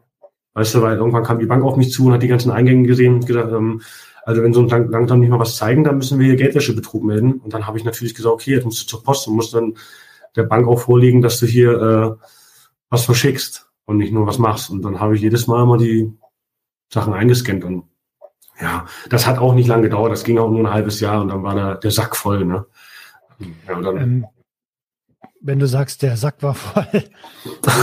Entschuldigung. Gehe davon aus, ja, alles cool. ähm, gehe ich mal davon aus, dass äh, die Konsequenz vor der Tür stand ähm, für das Handeln. Wie sah die denn aus? Ja, das kam auch alles Step by Step. Ähm, am Anfang äh, kam die erste Anzeige rein. Ja, also ähm, Betrug, dann kam die nächste. Das war, das ist es ja. Ähm, du musst dir vorstellen, bei eBay Kleinanzeigen habe ich, keine Ahnung, ähm, ich glaube 146 Leute beklaut. Also dementsprechend kamen auch Stück für Stück 146 Anzeigen raus und die von der Staatsanwaltschaft, die wussten das und haben gesagt, das sammeln wir erst erstmal und dann machen wir, dann legen wir los. Und das hat dann halt auch, ich glaube, anderthalb Jahre gedauert, bis irgendwann gesagt so, oh, jetzt meldet sich keiner mehr, jetzt können wir mal anfangen. Dann äh, ja, dann habe ich ja währenddessen auch andere Sachen gemacht. Ne? Ich habe ein Auto geklaut, habe mich damit irgendwo abgesetzt, habe mich im Hotel verschanzt mit viel Kokain. Dort haben die, hat die Polizei am nächsten Tag das Hotel gestürmt und haben mich da rausgeholt oder beziehungsweise eigentlich nicht rausgeholt. Die haben die Autoschlüssel rausgeholt. Ähm, und das Geld, was ich geklaut habe. Aber die Leine auf dem Nachttischschrank haben sie nicht bemerkt. Die konnte ich Gott sei Dank dann noch ziehen. Das war auch sehr merkwürdig. Ähm, mh. auch eine andere Geschichte, aber egal. Auf jeden Fall, es kam immer mehr und immer mehr. Also ich kam immer öfter in einem kurzen Zeitraum mit dem Gesetz in Konflikt. Und irgendwann habe ich mir dann ja dann Hilfe gesucht und ähm, als ich dann Anwalt hatte, hat der das dann für mich so, sage ich mal, gebündelt, ne, als Gesamtstrafe. Also eigentlich hätte ich in den Knast gehen müssen, weil auch noch Urkundenfälschung hinzukam. Das ist halt was anderes wiederum noch. Ähm, und aber da ich halt schon auf einem guten Weg war, Entzug und Therapie angefangen habe, Prävention angefangen habe, alles in, in einem Zug und meinen Job wieder bekommen habe und Wohnung und Kind unterwegs war, hat die Staatsanwaltschaft und der Richter entschieden, okay, wir geben ihm die Chance, wir packen das alles zu einer Gesamtstrafe von der Bewährung aus. Wenn aber dann nochmal was passiert, dann geht's ab. Darf ich fragen, wie lang die Bewährungsstrafe ist? Drei Jahre. Hm? Ähm, okay. Jetzt hast du ja gerade schon gesagt, deine Frau äh, Frau, Kind, alles, äh, alles ähm, ist normales Leben so. Mhm. Ähm, aber das kam ja auch irgendwie wahrscheinlich nicht von von heute auf morgen und ihr habt letztens ein Insta-Live gemacht, wo ihr ähm, ein bisschen gequatscht habt und da ähm, da hat äh, da hast du in einem Moment ein bisschen rumgedruckst und das, da würde ich gerne an der Stelle nochmal reinpieken. Und mhm. zwar, ähm, okay. Entschuldigung. Alles gut. ähm, und zwar, hat sie es rausbekommen oder hast du es gebeichtet? Ähm, du hast ja gesagt, es, es, es war so von wegen, ja, rausgekommen oder gebeichtet oder so. Ja, also als, als wir uns kennengelernt, oder nicht kennengelernt, wir, haben, wir kennen uns ja schon länger, aber als wir uns das erste Mal gedatet haben, da habe ich ihr den jetzigen Standpunkt erzählt, wo ich jetzt bin. Ne? Also wo ich habe mir einen Zug gemacht, ich bin kokainsüchtig, sie wusste das auch, weil sie den Freundeskreis kannte und da waren alle mit Kokain beschäftigt. Habe ihr aber auch gesagt, was mein Vorhaben ist. Und ähm, das war auch tatsächlich so an dem Tag. Als sie weg war, habe ich natürlich gleich wieder den Dealer angerufen. Ähm, und ab da habe ich ihr das dann auch nicht mehr erzählt. Das ist dann irgendwann rausgekommen. Also das war im Endeffekt, ich wollte mit Frauen auch nichts mehr zu tun haben. Ich wollte erstmal für mich versuchen, alleine zu leben. Ich hatte die Schnauze voll von Beziehungen, weil ich keinen Menschen mehr verletzen oder zur Last fallen wollte. Ich war einfach der Meinung, ich bin kein Beziehungsmensch. Ich tue Menschen weh. Und ich muss erstmal selber herausfinden, wie ich mir selber überhaupt nicht mehr weh tue. Und das war ein langer Prozess, den habe ich lange nicht begriffen und nicht gefunden, diesen Weg. Den musste mir letztendlich erst meine Frau zeigen. Aber leider Gottes hat es erstmal in diesen ersten Monaten oder im ersten Jahr nicht funktioniert, dass ich es geschafft habe, ihr das wiederum zu beichten, hey du, ich habe heute konsumiert. Weil mir einfach zu viel am Herzen lag, auch wenn das sehr paradox klingt, ähm, sie zu verlieren. Ne? Weil ich habe es nicht über ins Herz gebracht. Ähm, ich wollte sie nicht verlieren und ich wusste, wie sie davon denkt. Ich hätte ihr vielleicht einmal was davon erzählen können und hätte noch mal eine Chance bekommen. Aber auch das wollte ich nicht aufs Spiel setzen. Das Risiko war mir zu groß. Und ich habe mir gedacht, ich schaffe das alleine. Puh, wieder eine riesen Parallele. Ähm, ja, Wahnsinn, ne? Es klingt Hardcore-Paradox, so wie du schon sagst. Es klingt Hardcore-Paradox für jeden, der eben nicht so aufgewachsen ist, wie wir aufgewachsen sind. Mhm. Wenn man ja. endlich einen Menschen hat, den man liebt. Zu dem man auch einen Bezug hat. Zu ja. dem man einen Bezug hat, der einen auch liebt, ohne dass ja. du, also dass du so hoch springen musst, wie er das sagt, so, oder genau. sie das sagt. Dann hat man, hatte ich panische Angst, sie zu verlieren, so. Und ich gehe mal ganz stark davon aus, dass das ähnlich war. Mhm, klar, absolut, ja. Ich war ja sowieso schon ähm, äh, mit meinen Ressourcen auch einfach am Ende. Ne? Also das Geld war immer knapp. Ich habe im Hintergrund immer noch weiter irgendeinen Scheiß gemacht, um Geld zu bekommen. Ich meine, ich war irgendwann so weit, dass ich standardmäßig ähm, mich bei jeder Bank in Deutschland angemeldet habe, um eine Karte zu bekommen, damit ich mir mal eine Pizza abends liefern lassen kann. Also ich habe ja auch ein Insolvenzverfahren hinter mir mit mehreren tausend von Euro Schulden. Ähm, ich habe irgendwann auch, auch wenn die Karte abgelaufen waren oder da nichts mehr auf dem Konto war, da habe ich den Pizzaboten angerufen und gesagt, komm her, ich zahle mit Karte. Er hat das Essen vorbeigebracht, hat das natürlich da gelassen, obwohl die Karte nicht funktioniert hat. Ich habe gesagt, ich komme morgen vorbei und bringe das bar. Also ich, ich, das war, mir war alles egal. Und es hat mir auch Spaß gemacht, leider Gottes, auf Kokain immer diese krasse Schauspielaktion da hervorzurufen. Weil ich wusste, mein Vater war ein Schauspieler und ich wollte es auch sein und ähm, immer wieder habe ich mich gefreut, wenn das geklappt hat. Das ist krank, aber so war's. Leider Gottes. Und jetzt weiß ich erst, wie sich dieser Charme jetzt irgendwo erst anfühlt. Wie traurig das doch war, was ich da gemacht habe. Wie hat denn jetzt deine Frau das rausgekriegt? Am Ende, das Ende vom Lied war, ich habe es nicht mehr ausgehalten, ihr weiterhin Geld aus den Taschen zu ziehen, sie zu belügen und und und. Ich wusste, ich wusste, als irgendwann diese entscheidenden Briefe von der Polizei nach Hause gekommen sind, es wird jetzt nicht mehr lange dauern. Entweder stehen sie jetzt hier bald vor der Tür oder ich mache einen Abflug oder ich sage es ihr. Und ja, die dritte Wahl hätte ich mal treffen sollen, aber es war leider nicht so. Auch hier war die Angst wieder da. Ich habe mich geschämt dafür und ich habe gedacht, vielleicht kann ich sie meinem Vater machen. Weg hier. Habe gedacht, ich setze mich in der Schweiz ab, ohne irgendwelche Vorkehrungen zu treffen. Total blind. Ich bin ich habe ihr Bankkonto ge geleert, Kreditkarte nochmal voll belastet, habe ihr Autoschlüssel genommen, nächsten Morgen habe gedacht, ich gehe arbeiten. Sie hat weitergeschlafen, habe ihr einen Abschiedsbrief geschrieben und bin dann los. Habe mir nochmal natürlich äh, 8 Gramm Kokain von meinem Dealer im Wert von glaub, 400 Euro gekauft in Bremen und bin mit dann währenddessen auf der Autofahrt erstmal mit zwei Gramm und im Hotel dann den letzten Rest. Und da war ich auf, also auf einem Konsumniveau, was ich so vorher noch nicht gespürt habe. Äh, da habe ich selber Angst vor mir gehabt, vor allem, vor allem. Also ich stand permanent, permanent Paranoia vorm Fenster und habe gegoogelt, welche Autokennzeichen zivil sind. Weil ich dachte, sind die das jetzt, sind die das jetzt? Das ging stundenlang so. Und irgendwann habe ich dann ich bin dann noch runter zum Hotel, habe eine geraucht und da war dann auch die Polizei und ich habe mich versteckt, bin dann langsam rumgegangen und die haben mich nicht bemerkt. Die wollten nämlich schon hoch. Ich war nicht da. Sie hatten wohl noch keinen Beschluss, durften nicht aufmachen. Und nächsten Morgen dann haben sie ja dann den Beschluss gehabt und durften aufmachen oder irgendwie so. Auf jeden Fall äh, hatte ich am Abend dann aber noch meine Frau angerufen und gesagt, du, so und so ist die Lage. Tut mir leid. Auto kriegst du natürlich wieder, habe ich dir in den Brief auch schon geschrieben. Genauso wie das Geld. Ähm, ich hoffe, du kannst mir helfen. Und dann hat sie den Spieß umgedreht und hat mich mal belogen. Und hat gesagt, natürlich helfe ich dir. Dann sag mir, wo du bist. Wir holen dich ab. Weil die Polizei wusste ja noch nicht, wo ich bin. Das wusste sie ja erst, als nachdem meine Frau das gesagt hat. Da war ich sehr beeindruckt von, dass sie das gemacht hat. Ähm, das war dann endlich mal konsequent sein. Und das hat mir auch sehr gut geholfen. Genau. Und dann musste ich gucken, wie ich wieder klarkam, klarkomme. Ähm, wenn ich mich in die Situation deiner Frau versetze, ich wach morgens auf, mein Mann ist nicht da, es könnte normal sein so, und äh, aber Auto ist nicht da. So, und dann gucke ich erstmal so, was ist jetzt los? Mein Auto ist weg. Dann merke ich vielleicht, oh, mein Konto ist komplett leer. Vielleicht sogar im Minus. Also sogar im Minus.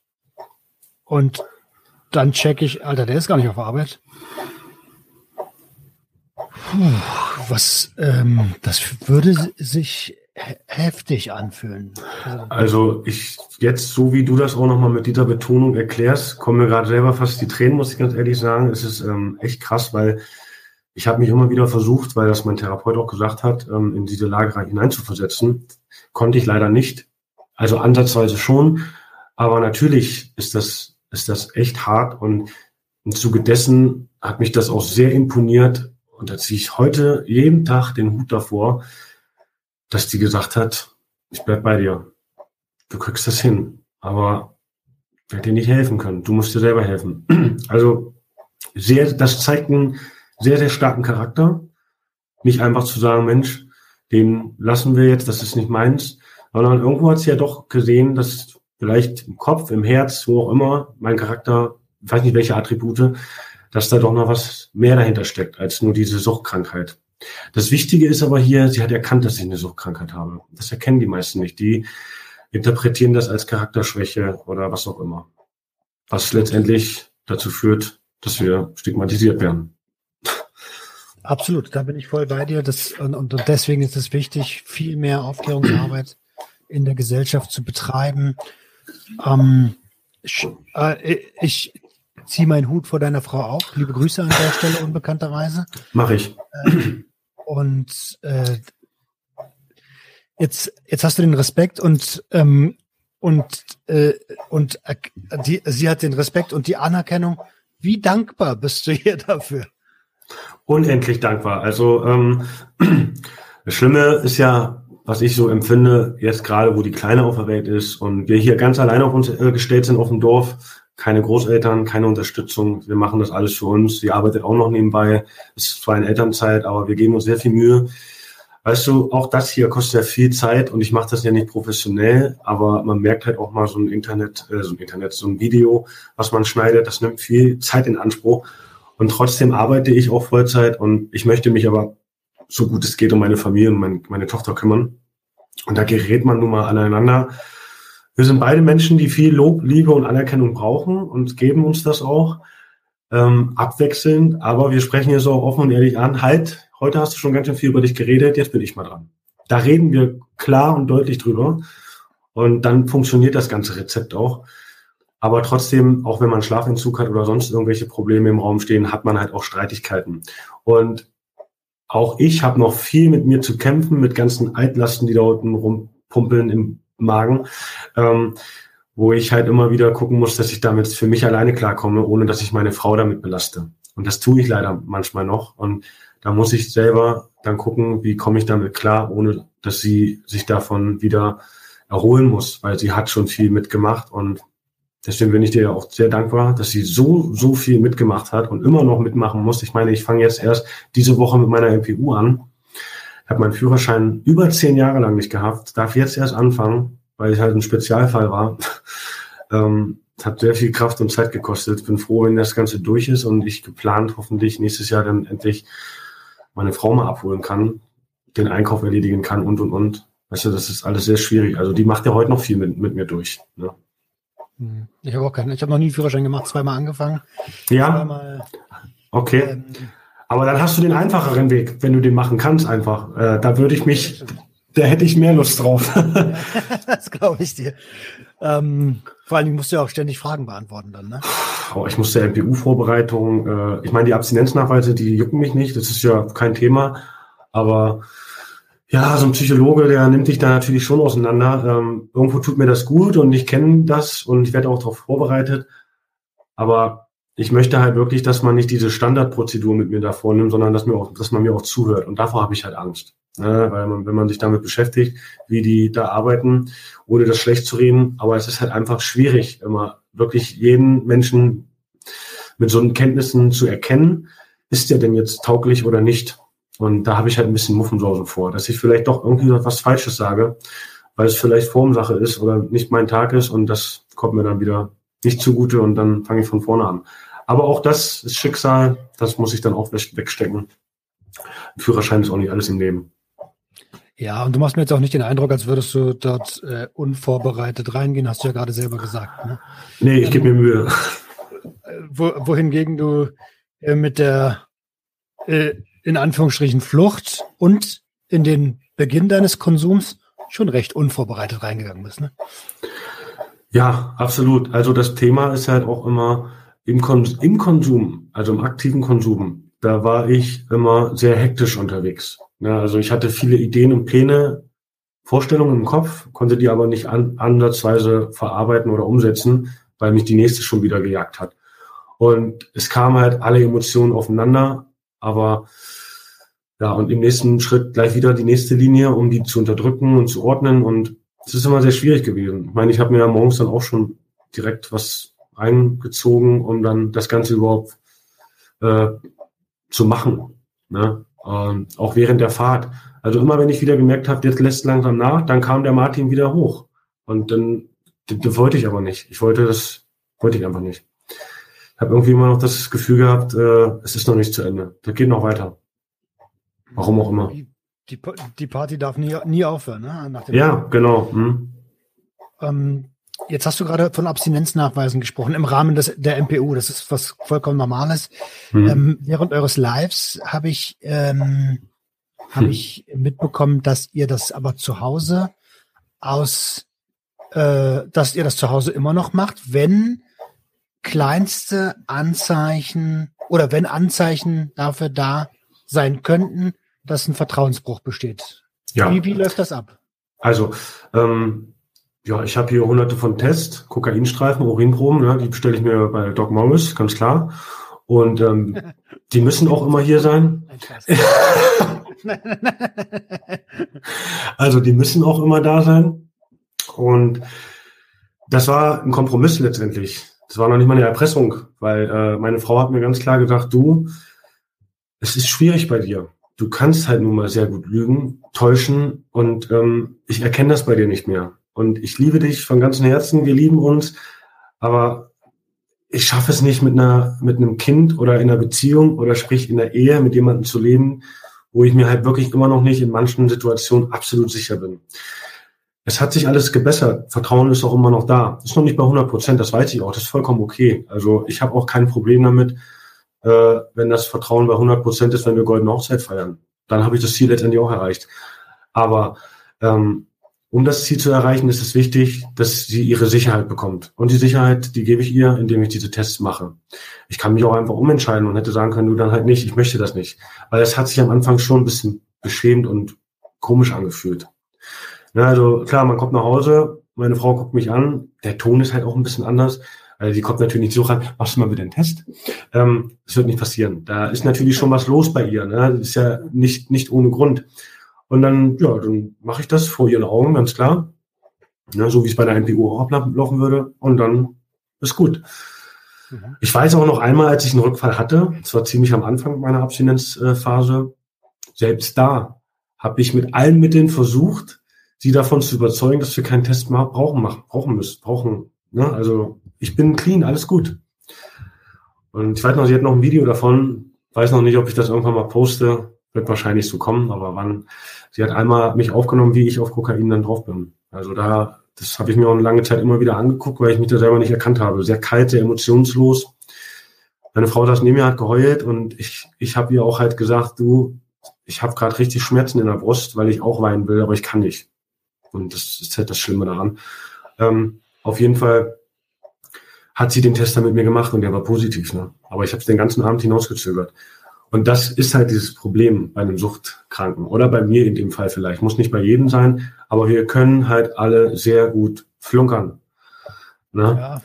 Ja, flunkern ist, ist nett formuliert. Also, mhm. schon, also jeder, jeder, äh, jeder mit Substanzgebrauchsstörung ist auch ein Lügner. Absolut, natürlich, ja. Und deswegen mache ich das. Also die, die Abstände werden niedriger, niedriger am Anfang war es wirklich fast tagtäglich, jeden zweiten Tag, dann mal einmal die Woche. Jetzt ist es eigentlich wirklich sehr selten. Ich glaube, der letzte war jetzt tatsächlich vor einer Woche, da war ich erkältet. Ähm, völlig verständlich dann auch. Ne? Das mache ich dann auch gerne, weil ich dann auch für, für mein, ja, für, für meine Erleichterung will ich dann auch einfach sorgen, ne? Weil ich ja weiß, Mensch, die hat heute merkwürdige Laune, irgendwas stimmt doch nicht, komm, ich, lass es einfach machen, dann haben wir es hinter uns. Ne? Gut ist. Mhm. Mhm. Ähm, wie, wie, wie, war, war das dein einziger Rückfall? Nee, zwei Stück hatte ich. Ich hatte zwei Rückfälle. Ja. Aber auch sofort reflektiert. Also noch am, noch am Tag gleich gesagt, du, hat einen Rückfall. Wir müssen jetzt darüber reden. Ich leg mich jetzt hin, dann gibt's einen Kaffee und dann, ja, weiter. Und dann auch, auch mit meinen Therapeuten darüber geredet.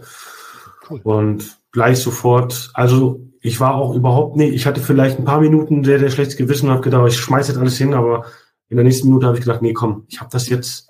Und da bin ich meiner Frau auch sehr dankbar. Sie hat auch gleich gesagt, pass auf, du hast jetzt hier, ich habe den Chip sogar da, du hast jetzt 60 Tage geschafft, schaffst jetzt nochmal 60 Tage. Und dann schaffst du nochmal 60 Tage. Ne? Ich war auch viel bei den NRAs und das hat mir dann auch gleich wieder diese Motivation und Kraft gegeben. Ne? Also das muss man sich auch, ich meine, ich habe den Vorteil, dass ich hier jetzt jemanden habe, aber das muss man sich selber wirklich auch sagen. Das darf nicht ausschlaggebend sein, dass derjenige das sagt. Du musst dir das selber sagen, immer wieder, jawohl, 60 Tage, Mann, geil, mach ich nochmal. Ähm, äh, ich würde gerne nochmal auf, auf diese beiden Rückfälle zurückkommen. Ähm, wie liefen die ab und was ging bei dir emotional ab, als du dich für das alte Konsummuster oder die alte Verhaltens Verhaltensweise äh, in Anführungsstrichen entschieden hast? Ähm, jetzt muss ich mal kurz überlegen, weil, pass auf, ich darf leider noch, noch nicht, solange meine Bewährung noch läuft, über diesen einen Rückfall ah. reden. Ja, also das können wir gerne nächstes Jahr machen, dann ist es vorbei, dann erzähle ich dir das so richtig. Ja. Nein, weil, weißt du, ich, ich mache ja Präventionsarbeit und ich finde, und ich habe damit auch kein Problem, denn dafür habe ich mich entschieden, ich möchte, dass, dass man das weiß und dass man darüber auch redet, weil es könnte auch jeden anderen treffen. Aber ich bin mir leider noch nicht sicher, ob ich da jetzt drüber reden kann. Aber die, über den Eindruck kann ich jetzt gerne sagen. Ähm, was lief da ab? Ich war alleine. Meine Frau war auf dem Singstar-Abend und ähm, ich habe mich noch nicht bereit gefühlt. Das war vor unserer Tochter. Also da waren wir noch äh, so, ja, in der Anfangsphase. Ne? Ich kam vom Entzug, ich habe die Therapie begonnen und dann war meine Frau auf dem Singstar-Abend und ich war alleine und ich hatte auch schon alles gelöscht. Ich hatte alles gelöscht, war mir ziemlich sicher auf mein Handy. Ich hatte keine Dealer-Nummern mehr. Aber irgendwann bin ich dann auf den Trichter gekommen, Mensch, du kannst ja mal trotzdem ein bisschen rumgucken. Und anscheinend ist da irgendwas hängen geblieben. Da ist, muss irgendwas hängen geblieben sein. Da waren blockierte Kontakte. Und ich wusste die letzten drei Zahlen. Die drei Zahlen saßen einfach drin. Und dann habe ich da angerufen. Und ähm, war auch sehr erschrocken, dass der von Bremen nach Oldenburg gekommen ist. Ähm, weil das sind halt weite Strecken doch manchmal. Aber ich habe ihm dann gesagt, komm her, ich habe dir 200 Euro, ist mir auch egal, ob du nur ein Gramm mitbringst, der reicht mir schon. Also sprich 150 Euro Fahrtkosten, 50 Euro für den Konsum war mir so wurscht. Ähm, auch natürlich das Geld von meiner Frau wieder. Und auch da gleich wieder gedacht, ja, komm, du überlegst dir morgen was. Irgendwie kriegst du das hin, dass sie das in den nächsten Wochen noch nicht sieht, dass die 200 Euro da aus dem Safe raus sind. Du legst sie da wieder ein. Man redet sich das einfach alles schön. Also Scheiße ist das. Ja, ganz schlimm.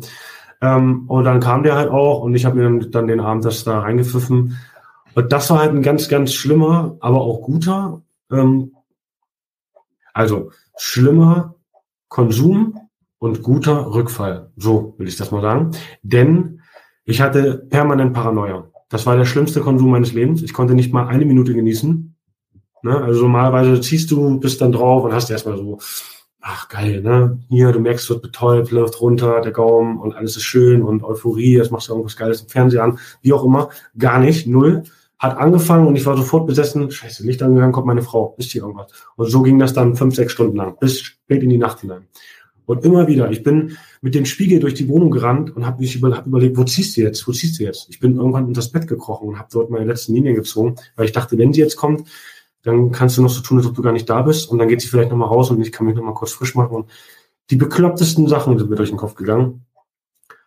Und das war halt auch der Abend dann, wo sie dann nochmal den Test mit mir machen wollte und ich bis zum Ende versucht habe, das herauszuzögern. Ja, und da haben wir uns dann halt auch unterhalten. Ne? Und dann, genau, dann weitergemacht.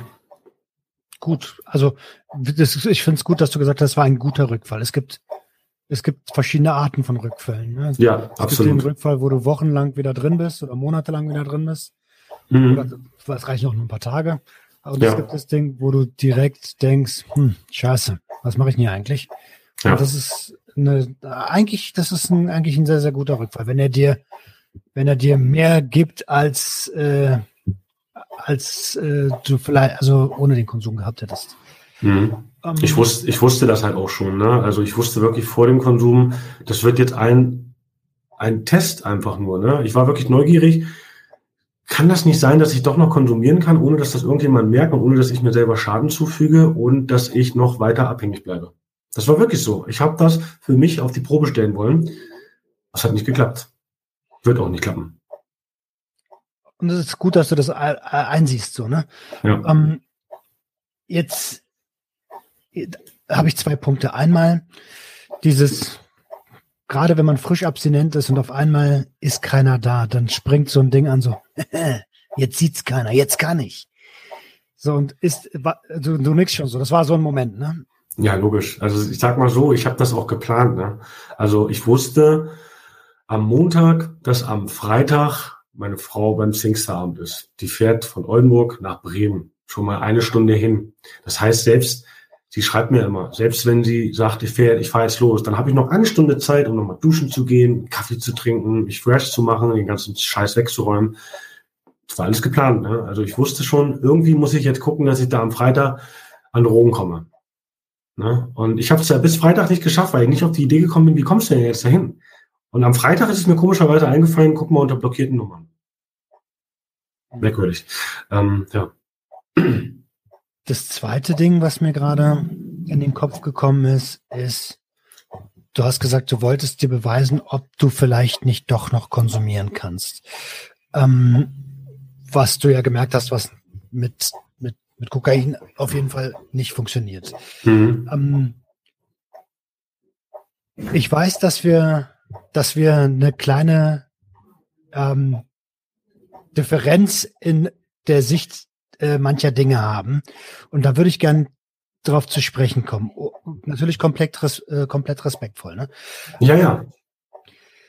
Glaubst du, dass Menschen, die eine Substanzgebrauchsstörung hatten, jemals wieder konsumieren können und wohl bemerkt nicht ihre Problemsubstanzen. Also, dass du und ich kein Kokain mehr in die Hand nehmen sollten, das liegt ja auf der Hand. Ja, ja, das ist klar. Ja, du meinst jetzt ähm, Alkohol, Beispiel. Wollen wir das nehmen? Wenn, ja, also wenn ein Alkoholiker nochmal Alkohol tränke, ist es also wirklich die Problemsubstanz, mit der man hatte. Oder Ach so, du meinst, ach so, okay, Entschuldigung, du meinst also, dass, dass ich jetzt nicht mehr in der Lage bin, nie wieder Kokain zu ziehen. So einfach mal aus. Nee, nee, ich meine, wenn du hast ein Problem mit Kokain, so wie ich. Ja. Und ähm, glaubst du, wir könnten noch mal, was weiß ich, Psychedelika nehmen? Ohne davon eine Störung hm. davon zu tragen. Also eine, eine ganz andere Substanz. Ja, ähm, das ist ja das Problem, weil, also der Grund, das zu nehmen, muss ja ganz klar definiert sein. Ne? Warum sollte ich das nehmen? Also ich glaube tatsächlich nicht daran, muss ich dir ganz ehrlich sagen, weil ich werde und das habe ich ja auch, ob es jetzt Cannabis, also ich rede jetzt in meinem Fall, ne? Ich nehme jetzt nämlich bewusst Alkohol nicht mit dazu, kann dir auch gerne erklären noch später warum. Also in meinem Fall Cannabis und Kokain und auch MDMA habe ich tatsächlich auch öfter mal gelutscht. ähm, da ist es so, das würde ich nie wieder nehmen können und wollen, weil ich weiß, es verändert mich. Ich weiß, mhm. ich bin nicht mehr ich. Und das war halt immer mein Problem auf mein, ganz, mein ganzes Leben lang. Ne? Ich darf mich gar nicht mehr verändern und ich will es auch nicht mehr, weil ich jetzt weiß, wer ich endlich bin, was ich will. Und wenn ich diese Drogen konsumiere, vielleicht mal um gesellschaftlichen Genuss zu empfinden, hat man ja auch. Es gibt ja auch viele, die, ich habe auch Kumpels, alte Kumpels, die haben ihren ganzen Bachelor und Master immer am Wochenende Kokain konsumiert, sind aber auf ihr Leben klargekommen. Die waren meiner Meinung nach vielleicht nicht abhängig. Die waren teils abhängig, weil sie das immer wieder das Wochenende mit Kokain verbunden haben. Aber die sind auf ihr Leben klargekommen. Dennoch glaube ich, hätten die das nicht gemacht, hätten die noch mehr Potenzial zur Verfügung gehabt und wären noch besser auf ihr Leben klargekommen. Ist meine Meinung. Also ich rede jetzt nochmal von uns beiden. Ich glaube, wir sind, ich glaube nicht, dass es möglich ist, dass wir beide das machen können und auch nicht sollten. Ich glaube, dass der Schuss geht nach hinten los. Okay. Ähm, du, ich respektiere jede Meinung. Ne? Mhm. Ich glaube auch, dass, äh, dass wir Stimulantien auf gar keinen Fall wieder anfassen sollten. Du hast am Anfang einen, einen, einen echt guten Satz dazu gesagt, der das Warum sollte ich konsumieren. Ne? Mhm. Und wenn das Warum ist, dass ich, ähm, dass ich einen scheiß Tag habe oder dass ich gerade mit meinem Leben ein bisschen überfordert bin oder äh, der Workaholic mich in mir, der Workaholic in mir mich so anstrengt, dass ich unbedingt entspannen will mal. das habe ich ja früher auch immer gesagt. Ich muss jetzt ja. unbedingt mal entspannen. Ja. Ähm, das ist natürlich die dümmste Voraussetzung, die man haben kann, weil das ist der toxischer Nährboden, ja. Das ist auch. Und das ist das, was die viel, viele vergessen. Ähm, das Leben ist nun mal nicht einfach. Und das wird es immer sein. Und wenn du mit der Herangehensweise startest, wie du es gerade formuliert hast, ich hatte heute einen stressigen Tag, den wirst du immer haben und immer öfter mal wieder haben. Das ist ja ganz normal, dich damit abzufinden. Das ist ja die Kunst und damit klarzukommen und das so zu kompensieren, dass du glücklich bist. Das kannst du auch ohne Drogen. Absolut. Also da sind wir, da sind wir auf jeden Fall safe. Ähm, und da sind wir auch d'accord. Und du hast auch gerade gut gesagt, dass, äh, dass es viele Menschen gibt, die entwickeln gar keine Abhängigkeit oder ähm, nur eine sehr geringe Substanzgebrauchsstörung. Mhm. Für die ist das vielleicht auch in Ordnung. Ja? Und mh, mm, ich glaube, und jetzt kommen wir zu unserer Differenz. Ich, äh, ich glaube, dass, dass so eine Substanzgebrauchsstörung, wenn sie am Kern behandelt wird, weil das ist ja nur die äußere Schale einer Zwiebel, wo dann noch die, ähm, die, die psychischen Belange mit drin sind. Und irgendwann sind wir halt bei dem, bei dem Trauma oder mhm. bei den Traumata. Wenn die bearbeitet sind, dann glaube ich schon, dass, und das ist nur mein Glaube, ich, das ist keine Handlungsanweisung, ähm, dass man, dass, dass ich, ich spreche meine Ich-Form, dass ich schon irgendwie nochmal LSD ausprobieren könnte oder mal und mal ein rauchen könnte. Und mit mal meine ich ein, zweimal im Jahr. Und nicht mhm. irgendwie äh, einmal die Woche oder einmal im Monat oder so. Und, und auch hier ist es ganz wichtig, ich habe es ja früher auch komplett falsch gemacht, sich darauf vorzubereiten, das Erlebnis nachzubereiten, ähm, Safer-Use-Maßnahmen einzuleiten und sich im Nachhinein auch wieder ordentlich zu ernähren und die Speicher aufzufüllen.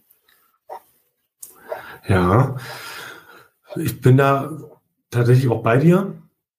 Ähm, ich merke aber auch so ein bisschen jetzt die Differenz tatsächlich, ähm, weil also ich habe letztens ja auch ein Video gemacht über Safer Use. Ne? Und ich habe mich da auch sehr lange reingelesen, weil ich gar nichts davon wusste vorher. Und das ist ja das Schöne jetzt hier auch an der Präventionsarbeit und auch bei Instagram und die ganzen sozialen Medien. Ich kann mich endlich mal mit dem Thema beschäftigen, richtig beschäftigen, wie ich mich mit dem, mit meinem ganzen Leben falsch beschäftigt habe. so. Und, ähm, und ich habe das nie in Erwägung gezogen und habe auch nie was davon gehört und finde es super, dass es das gibt. Aber ich finde, noch schlauer wäre es, das erst gar nicht zu nutzen, indem ich einfach sage, ich nehme keine Drogen. Oder ich werde perfekt darauf vorbereitet und aufgeklärt, gar keine Drogen zu konsumieren. Ähm, natürlich sagen jetzt viele, ja, Koffein ist auch eine Droge. Dann sage ich, okay, dann zeig mir mal eine Klinik mit Koffein-Junkies. Verstehst du? Ähm, das eine ist ja eine Droge, wo man wirklich abhängig werden kann und sich damit selber Schaden zufügt, ob psychisch oder körperlich und auch gesund, also grundsätzlich gesundheitlich und sein Leben so richtig gegen die Wand fährt und vielleicht noch anderes ausprobieren möchte. Und das andere ist halt einfach, weil es leider in unseren Köpfen sitzt, wir damit aufgewachsen sind und es gesellschaftlich anerkannt ist. Ich zum Beispiel bin zum, weder für eine Legalisierung, aber ich bin auch nicht dagegen. Ich weiß es noch nicht.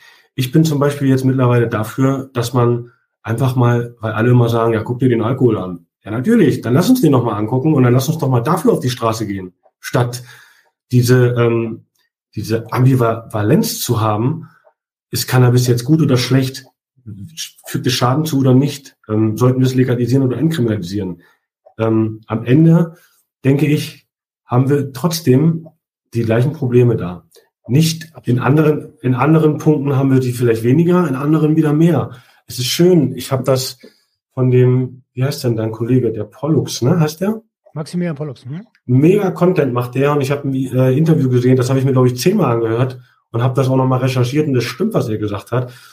Jemand, der auf der Straße erwischt wird mit Cannabis und hat ein reines äh, Zeugnis und der dann aber dafür eine Anzeige bekommt und kein Geld hat, weil er arm ist und für einen Tagessatz von 5 Euro in den Knast muss und wir als Steuerzahler 180 Euro diesen Tagessatz begleichen müssen, was ist denn da los? Ähm, unfassbar, das fand ich genial und das sollte man auch irgendwo wirklich ähm, dann verändern.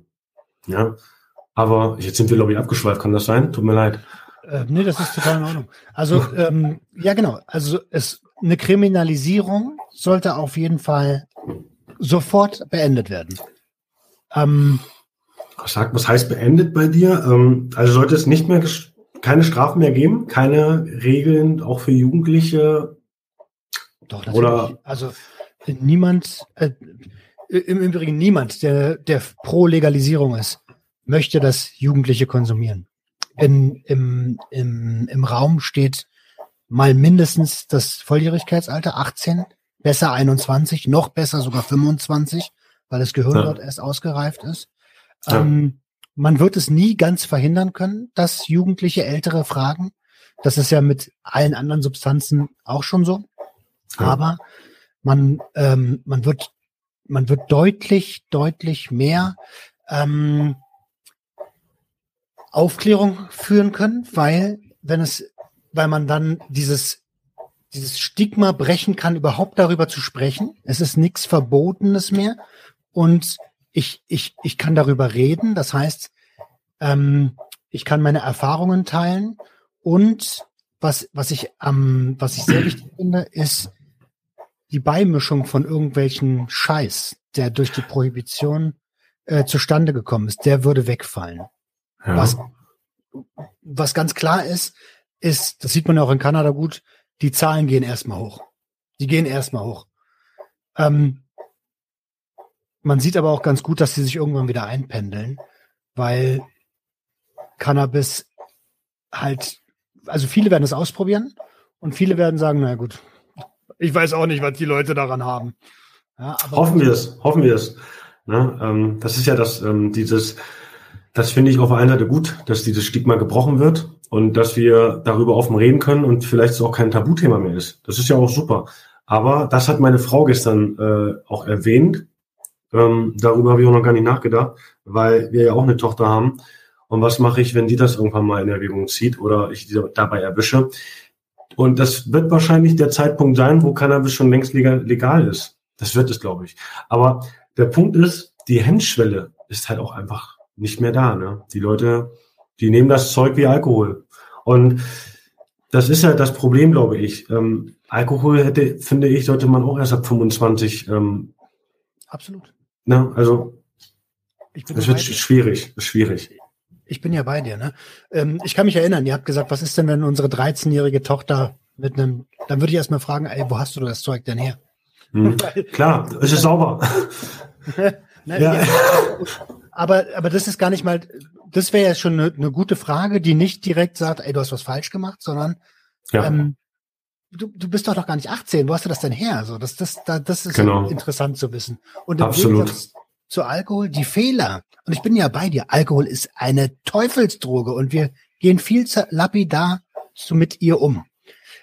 Also so wie mit ihr umgegangen wird und so wie die Kultur äh, etabliert wurde, wurde Alkohol zu einer Teufelsdroge. Ähm, es kann nicht sein, dass 13-Jährige, 14-Jährige unter Aufsicht der Eltern legal trinken dürfen. Das ist legal. Das ist meiner Meinung nach das Körperverletzung. Natürlich, das ist auch eine Verharmlosung letztendlich wieder. Ne? Die genau sitzen da ganz entspannt und sagen, ja, mein Gott, habe ich auch damals gemacht. Und, oder da passiert schon nichts von einem Schluck Bier. Traurig. Eben, eben doch. Ja. Jetzt, jetzt habe ich gestern, als ich, oder als ich das live gesehen habe, habe ich mich gefragt, was ist denn, wenn deine 22-jährige Tochter zu dir kommt und sagt, ich rauche? Oh, also auch hier habe ich mir, das habe ich gestern nicht erwähnt, ähm, weil ich vielleicht selber noch bis dahin so viele Strategien für mich entwickeln werde, um sie davor ausreichend zu schützen. Aber das soll im Fokus stehen. Ich werde alles versuchen, um sie zu schützen. Ich werde ihr aber nichts verbieten. Ich werde nie irgendwie sagen, das machst du nicht, sonst kriegst du Stubenarrest oder werde ihr drohen. Im Gegenteil, weil das ist immer der falsche Weg. Das war bei mir genauso, ähm, weil man ist neugierig. Und das ist völlig in Ordnung, dass man neugierig ist. Nur muss man dann letztendlich miteinander kommunizieren. Ja? Wie, warum und wohin geht das Ganze überhaupt? Und ähm, ich finde, vielleicht habe ich da hoffentlich einen kleinen Vorteil, wenn ich ihr sagen kann, schau mal, was ich gemacht habe. Schau mal, was dein Opa gemacht hat. Schau mal, was dein Uropa gemacht hat. Ja, also wir sind ja hier in der Familie schon, und da brauche ich nicht nur meine Familie. Ähm, das ist ja grundsätzlich in der Gesellschaft so, leider, dass man sich damit einfach Schaden zufügt. Und es gibt meines Erachtens nach, hoffe ich zumindest, also ich empfinde ihn für mich gerade einen kontrollierten Konsum. Mit Alkohol zum Beispiel. Ja, man muss sich nur bewusst, ja, ja, mhm. klar. Also jetzt selten, sehr, sehr selten. Aber auch nur aus dem Grund, weil es bei mir keine Abhängigkeit war, es war ein Missbrauch. Ja, ich habe mit Alkohol versucht, also ich war nie der Trinker, konnte es nicht. Mich hat der Kater genervt, mich hat das abends das Gekotze genervt, war nicht meins. Das hatte ich von Kokain und Cannabis nicht. Ja, was es wiederum auch so gefährlich macht. Aber wollen wir kurz da bleiben. Ähm, beim Alkohol, beim Alkohol ist es so, wenn ich jetzt, wenn mir danach ist und ich auf einer Gesellschaft bin und wir am Grillen sind und da ist tatsächlich ein Wein, den ich kenne von früher mal, der mir sehr gut gemundet hat, dann trinke ich den doch. Warum denn nicht? Ja, ich möchte zu dem leckeren T-Bone Steak, was vielleicht Englisch ist, gerade mal diesen Schluck Wein genießen. Habe ich damit mhm. kein Problem. Wenn ich aber währenddessen merke, ich trinke den Wein und vielleicht jetzt auch den zweiten Wein, weil der verdammte Arbeitstag mich so auf die Nerven geht, dann ist das wiederum falsch. So, also das ist letztendlich der Unterschied zwischen Genuss und Verdrängung. Ja, und das merken die meisten gar nicht. Die wollen das auch gar nicht merken. Die wollen halt auch einfach mit dazugehören, glaube ich, gerade in Gesellschaft, wenn alle trinken, dann bist du der Außenseiter, der nicht trinkt. Das muss einem letztendlich scheißegal sein. Mir soll es ja gut gehen. Was die denken, kann mir doch wurscht sein.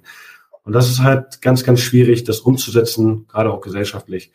Ne? Alkohol hat uns einfach schon, die Welle ist da, schon seit Jahrzehnten. Ja, und das wird mit Cannabis irgendwann dann auch so sein. Dann sitzen wir da vielleicht und rauchen unseren Joint und wer dann nicht mitzieht, der ist der Blöde. Kann das ich mir gut vorstellen. Schon, also ja. Gruppenzwang wirst du immer haben. Ne? Das, das mhm. wirst du immer haben. Deswegen ist ja die Aufklärung so wichtig. Aber mhm. im Prinzip hast du gerade genau das Gleiche gesagt zu Alkohol, wie ich vor einer halben Stunde zu mhm. anderen Substanzen. Ja. Ich weiß gar nicht mehr genau wozu. Ähm, aber ja, das, ich, da bin ich ja bei dir. Die Intention ist halt mega wichtig. Genau, und, absolut. Und wenn ich jetzt volljährig bin, sagen wir mal 45, und ich, ich, und ich sitze an meinem Grillabend mit dem mit dem äh, T-Bone Steak. Mhm. Und ich weiß aber, Alkohol ist gar nicht meine. Ich mag Alkohol nicht. Der bekommt mir nicht.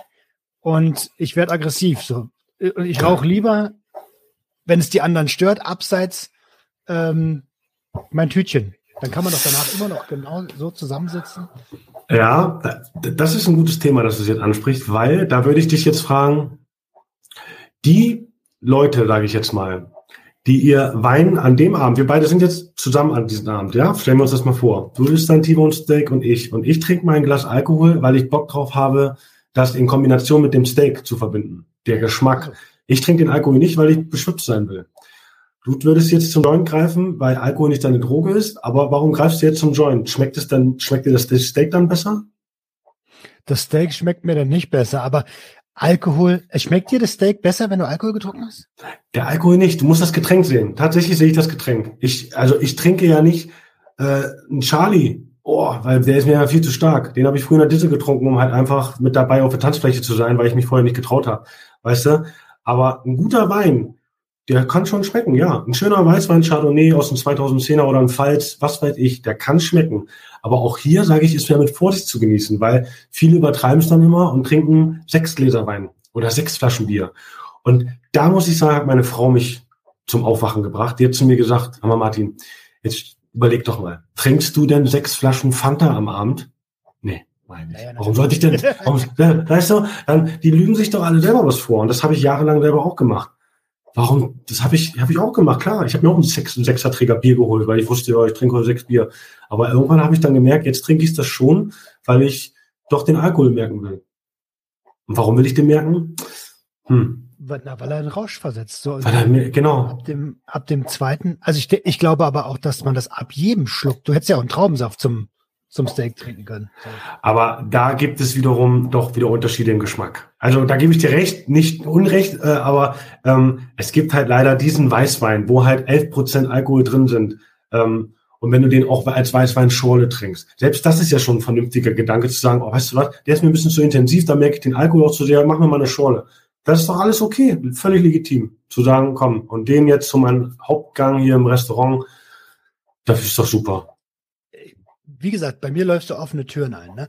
Ähm, Ach so, du bist ja komplett abstinent, ne? Ich bin komplett abstinent. Ich trinke keinen, hm. ja, was heißt komplett abstinent? Ich schütte mir schon ein bisschen Weißwein in die Tomatensauce, da ich ja, weiß, okay. was übrig bleibt. Ähm, ja. Ich trinke 0,0 Bier. Ich ja. rauche CBD-Gras ab und zu. Also ja, okay. Ich dampfe das. Ja, ähm, okay. Und äh, aber ich bin so ein Mensch von, ich bin so ein Mensch, der, weißt du, wenn jemand etwas machen möchte, also so eigene Erfahrungen machen zu dürfen und eigene Entscheidungen treffen zu dürfen, wenn man weiß, was man tut. Ich habe es mhm. ja selber ewig nicht gewusst. Dann finde ich das in Ordnung. So und dann ist das. Ähm, ich bin ich bin ab dem Moment, wo es eine Substanzgebrauchsstörung wird, bin ich total dabei. Da muss man ganz schnell irgendwie gucken, warum ist es dahin gekommen. Ähm, aber das passiert ja jetzt auch alles schon. Das passiert jetzt in diesem Moment alles schon trotz des Verbots. Es ist dir passiert, es ist mir passiert und es passiert ganz vielen da draußen auch. Ja, ich hatte vorhin ein, ein sehr, würde ich sagen, fragwürdiges, aber ein Kommentar. Ähm, da habe ich einen Bericht aus der NWZ kommentiert, äh, weil Cannabis mit Kokain und so verglichen wird halt, ne? Diese psychoaktiven mit chemischen Drogen. Ähm, aber der, der war schon interessant.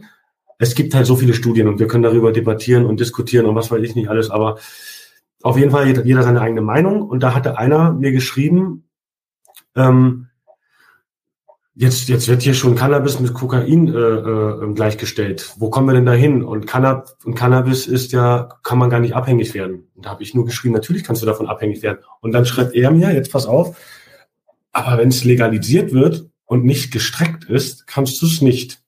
Und ich bin ganz ehrlich, Roman, ähm, ich musste das erstmal recherchieren, weil ich will ja nicht auf irgendwas antworten, wovon ich keine Ahnung habe. Aber ich habe vieles anderes gelesen. Auch davon kannst du Entzugserscheinungen bekommen und in eine Abhängigkeit geraten. Also ich weiß nicht, wo er das jetzt hernimmt und ich habe das auch noch nie so gehört, aber das meine ich halt. Ähm, was, was ist jetzt hier, es ist schon ein Vorteil, wenn da kein Heroin mit drin ist oder irgendein anderes Gepansche Mist, sage ich mal. Aber letztendlich bleibt es trotzdem Gras, oder? Wenn es legal ist und gefährlich auch, oder? Keine Frage. Hm. Niemand sagt, dass das, dass das ähm, Spielzeug ist. Ja. Kein Mensch. Deswegen sind Fachgeschäfte wichtig, wo nicht jeder reinkommt.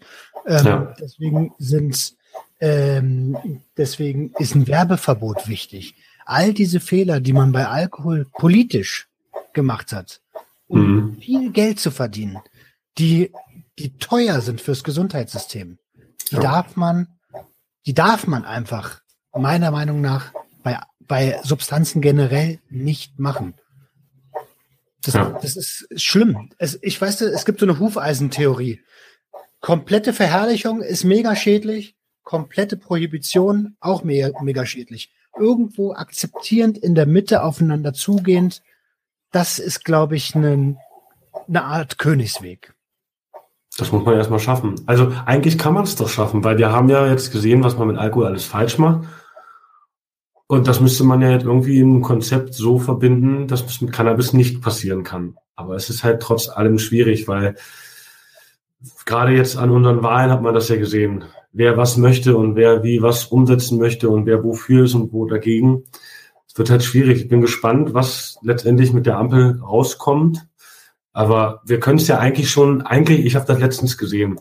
Es gibt in Schleswig-Holstein eine ein riesen Gebäudekomplex, eine riesen Lagerhalle von einem ganz bekannten Unternehmer. Mir fällt der Name jetzt nicht ein. Aber da war der Lindner und die gesamte FDP mit der Frau Baerbock vor Monaten einmal zu Besuch, um das Ganze zu begutachten. Und es stellt sich heraus, dass diese, genau, und die, und die Halle wird dafür genutzt, um medizinisches äh, Cannabis anzubauen. Das heißt, es ist doch wahrscheinlich diese Entscheidung schon lange im Hintergrund vielleicht gefallen, weil sonst würde man so ein Millionenprojekt doch nicht schon lange in die Wege geleitet haben. Also ist meine Meinung.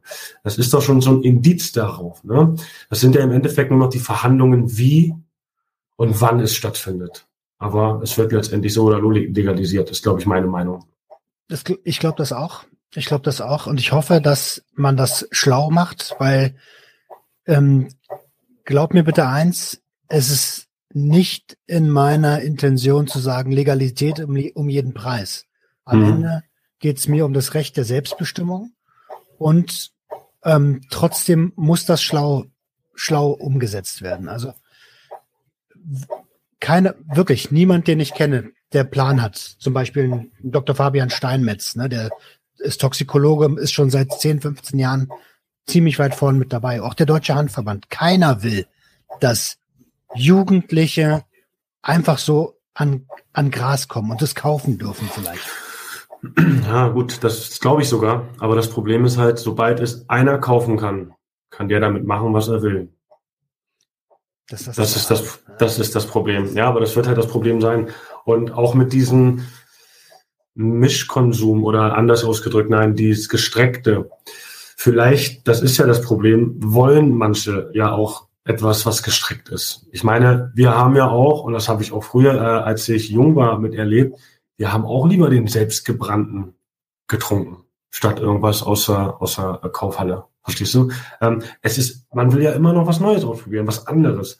Oder das werden in zehn Jahren werden diese Sprüche kommen, ach, du hättest mal vor 20 Jahren erleben sollen, was wir dafür geiles Zeug hatten. Oder irgendwie sowas, so weißt. Ähm, ich weiß nicht, ob das, ob man da in den Köpfen von den Jugendlichen irgendwie dann doch merkt, ah, das ist mir jetzt vielleicht zu medizinisch, zu sauber. Keine Ahnung. Ähm, wird, wird alles noch, äh, das wird man dann alles noch sehen, wie sich das so, wie sich das so ergibt, ne?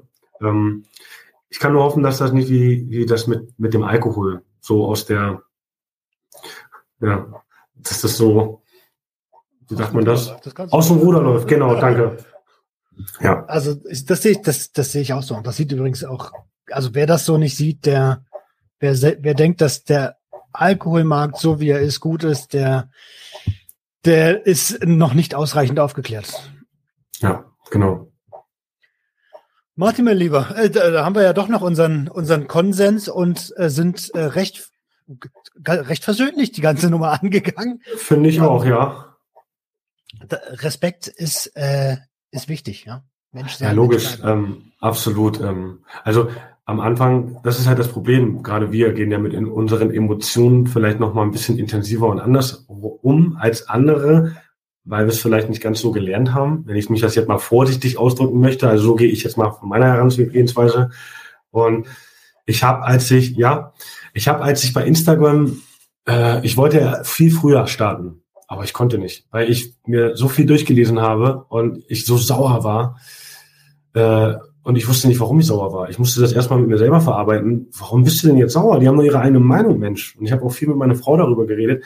Und erst jetzt im Juni habe ich da dann angefangen und meine Frau meinte auch, du wirst Kommentare kriegen. Du wirst auch Kommentare kriegen, die du nicht gut findest. Und da musst du wirklich, genau wie du es gerade gesagt hast, respektvoll mit umgehen. Du kannst nicht einfach sagen, nee, das ist nicht so und hör auf oder niemals. Und nein, das macht ja keinen Sinn. Und das ist aber letztendlich immer noch schwierig, äh, da lange drüber nachzudenken. Weil manchmal wird mir, werden mir Sachen geschrieben, auch privat, da möchte ich mich in meiner kochenden Emotion sofort dahinter setzen und den voll eingeben. Aber das ist ja der falsche Weg. Und wenn ich dann doch mal erstmal einen Kaffee getrunken habe und noch mal ein bisschen Gras über die Sache gewachsen habe, dann äh, ist dann, ähm, dann wird's halt einfacher. Ne? Ja, nee, Respekt ist wichtig, gebe ich dir recht. Absolut. Ähm, ich fand generell das ganze Gespräch echt respektvoll. Bin dir sehr, sehr dankbar, dass du mich mit in dein Leben genommen hast. Gerne. Ähm, wie, wie, wie geht's für dich weiter? Wie sieht, äh, wie sieht die Zukunft von Martin und von ähm, Herz gewinnt, Kopf verliert aus? Ja, also es sind viele Projekte geplant. Ich habe ein Herzensprojekt noch. Ähm, möchte ich tatsächlich noch nicht drüber sprechen, weil ich bin leider so ein Typ Mensch, wenn ich darüber spreche, dann wird es irgendwie nicht wahr. Frag mich nicht warum. Ich muss es einfach für mich umsetzen und dann ist es da. Mhm. Ähm, aber ich bin mit dem Lukas von Projekt Ohne Sucht im Kontakt, schon seit längerem. Wir hatten auch immer Ideen und äh, wollten das umsetzen und dies und wir hatten aber auch die Zeit nicht. Ne? Er hat auch Kinder, ich habe Kind und Familie. Aber er macht das ja schon sehr, sehr gut und professionell und hat seine Vorstellung von dem, was er machen möchte und hat er ja jetzt den Verein gegründet Ohne Sucht e.V. Und da bin ich halt mit dabei und ähm, kann mich auch sehr gut mit den ganzen identifizieren, auch mit den Leuten. Freue mich auf diese Projekte. Ich möchte im Rahmen des Projekts Präventionsarbeit weitermachen. Ich gehe ja so schon viel an Schulen und Kliniken und ähm, möchte halt dann auch noch da diese meine eigenen Konzepte umsetzen. Ne? Also da gibt es sehr viel Spielraum, sehr viel Handlungsbedarf und ähm, da werde ich mich dann halt einfach mal so mit meinen ja, jüngsten Erfahrungen, sage ich mal, mit ins Spiel bringen. Ja, und ansonsten clean bleiben, ähm, das Leben genießen weiter hoffentlich ähm, Content liefern auf Instagram, so gut ich kann. Ähm, leider werde ich es nie so, oder das heißt leider, ich werde es halt nie so schaffen wie andere, weil ähm, ich leider die Zeit dafür nicht habe. Also ich habe auch gezwungenermaßen eine Pause machen müssen. Da habe ich tatsächlich diese Sucht, ich weiß nicht, ob es eine Suchtverlagerung war, aber ähm, als ich die ersten Wochen angefangen habe, da war ich ständig drin. Ständig in Instagram, weil man ja irgendwie lesen will und mitmachen will. Und ähm, äh, meine Frau hat irgendwann gesagt, guck dir mal bitte deine Bildschirmzeit an. Ich war, oh, ja. ich war erschrocken. und da musste ich dann für mich selber auch beweisen, okay, komm, eine Woche guckst du da halt nicht rein. Das habe ich auch gemacht. Und ähm, also die Pausen sind auch nötig, auch hier. Ne? Also man muss viel Abwechslung in seinem Leben schaffen. Das ist so meine Devise, dann macht das auch Spaß.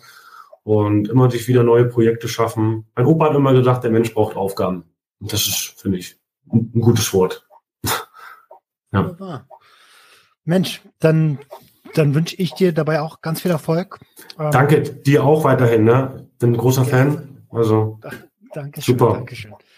Ähm, ja, viel Erfolg bei der Vereinsarbeit, äh, beim, beim familiären wieder zusammenwachsen. Auch das ist Arbeit.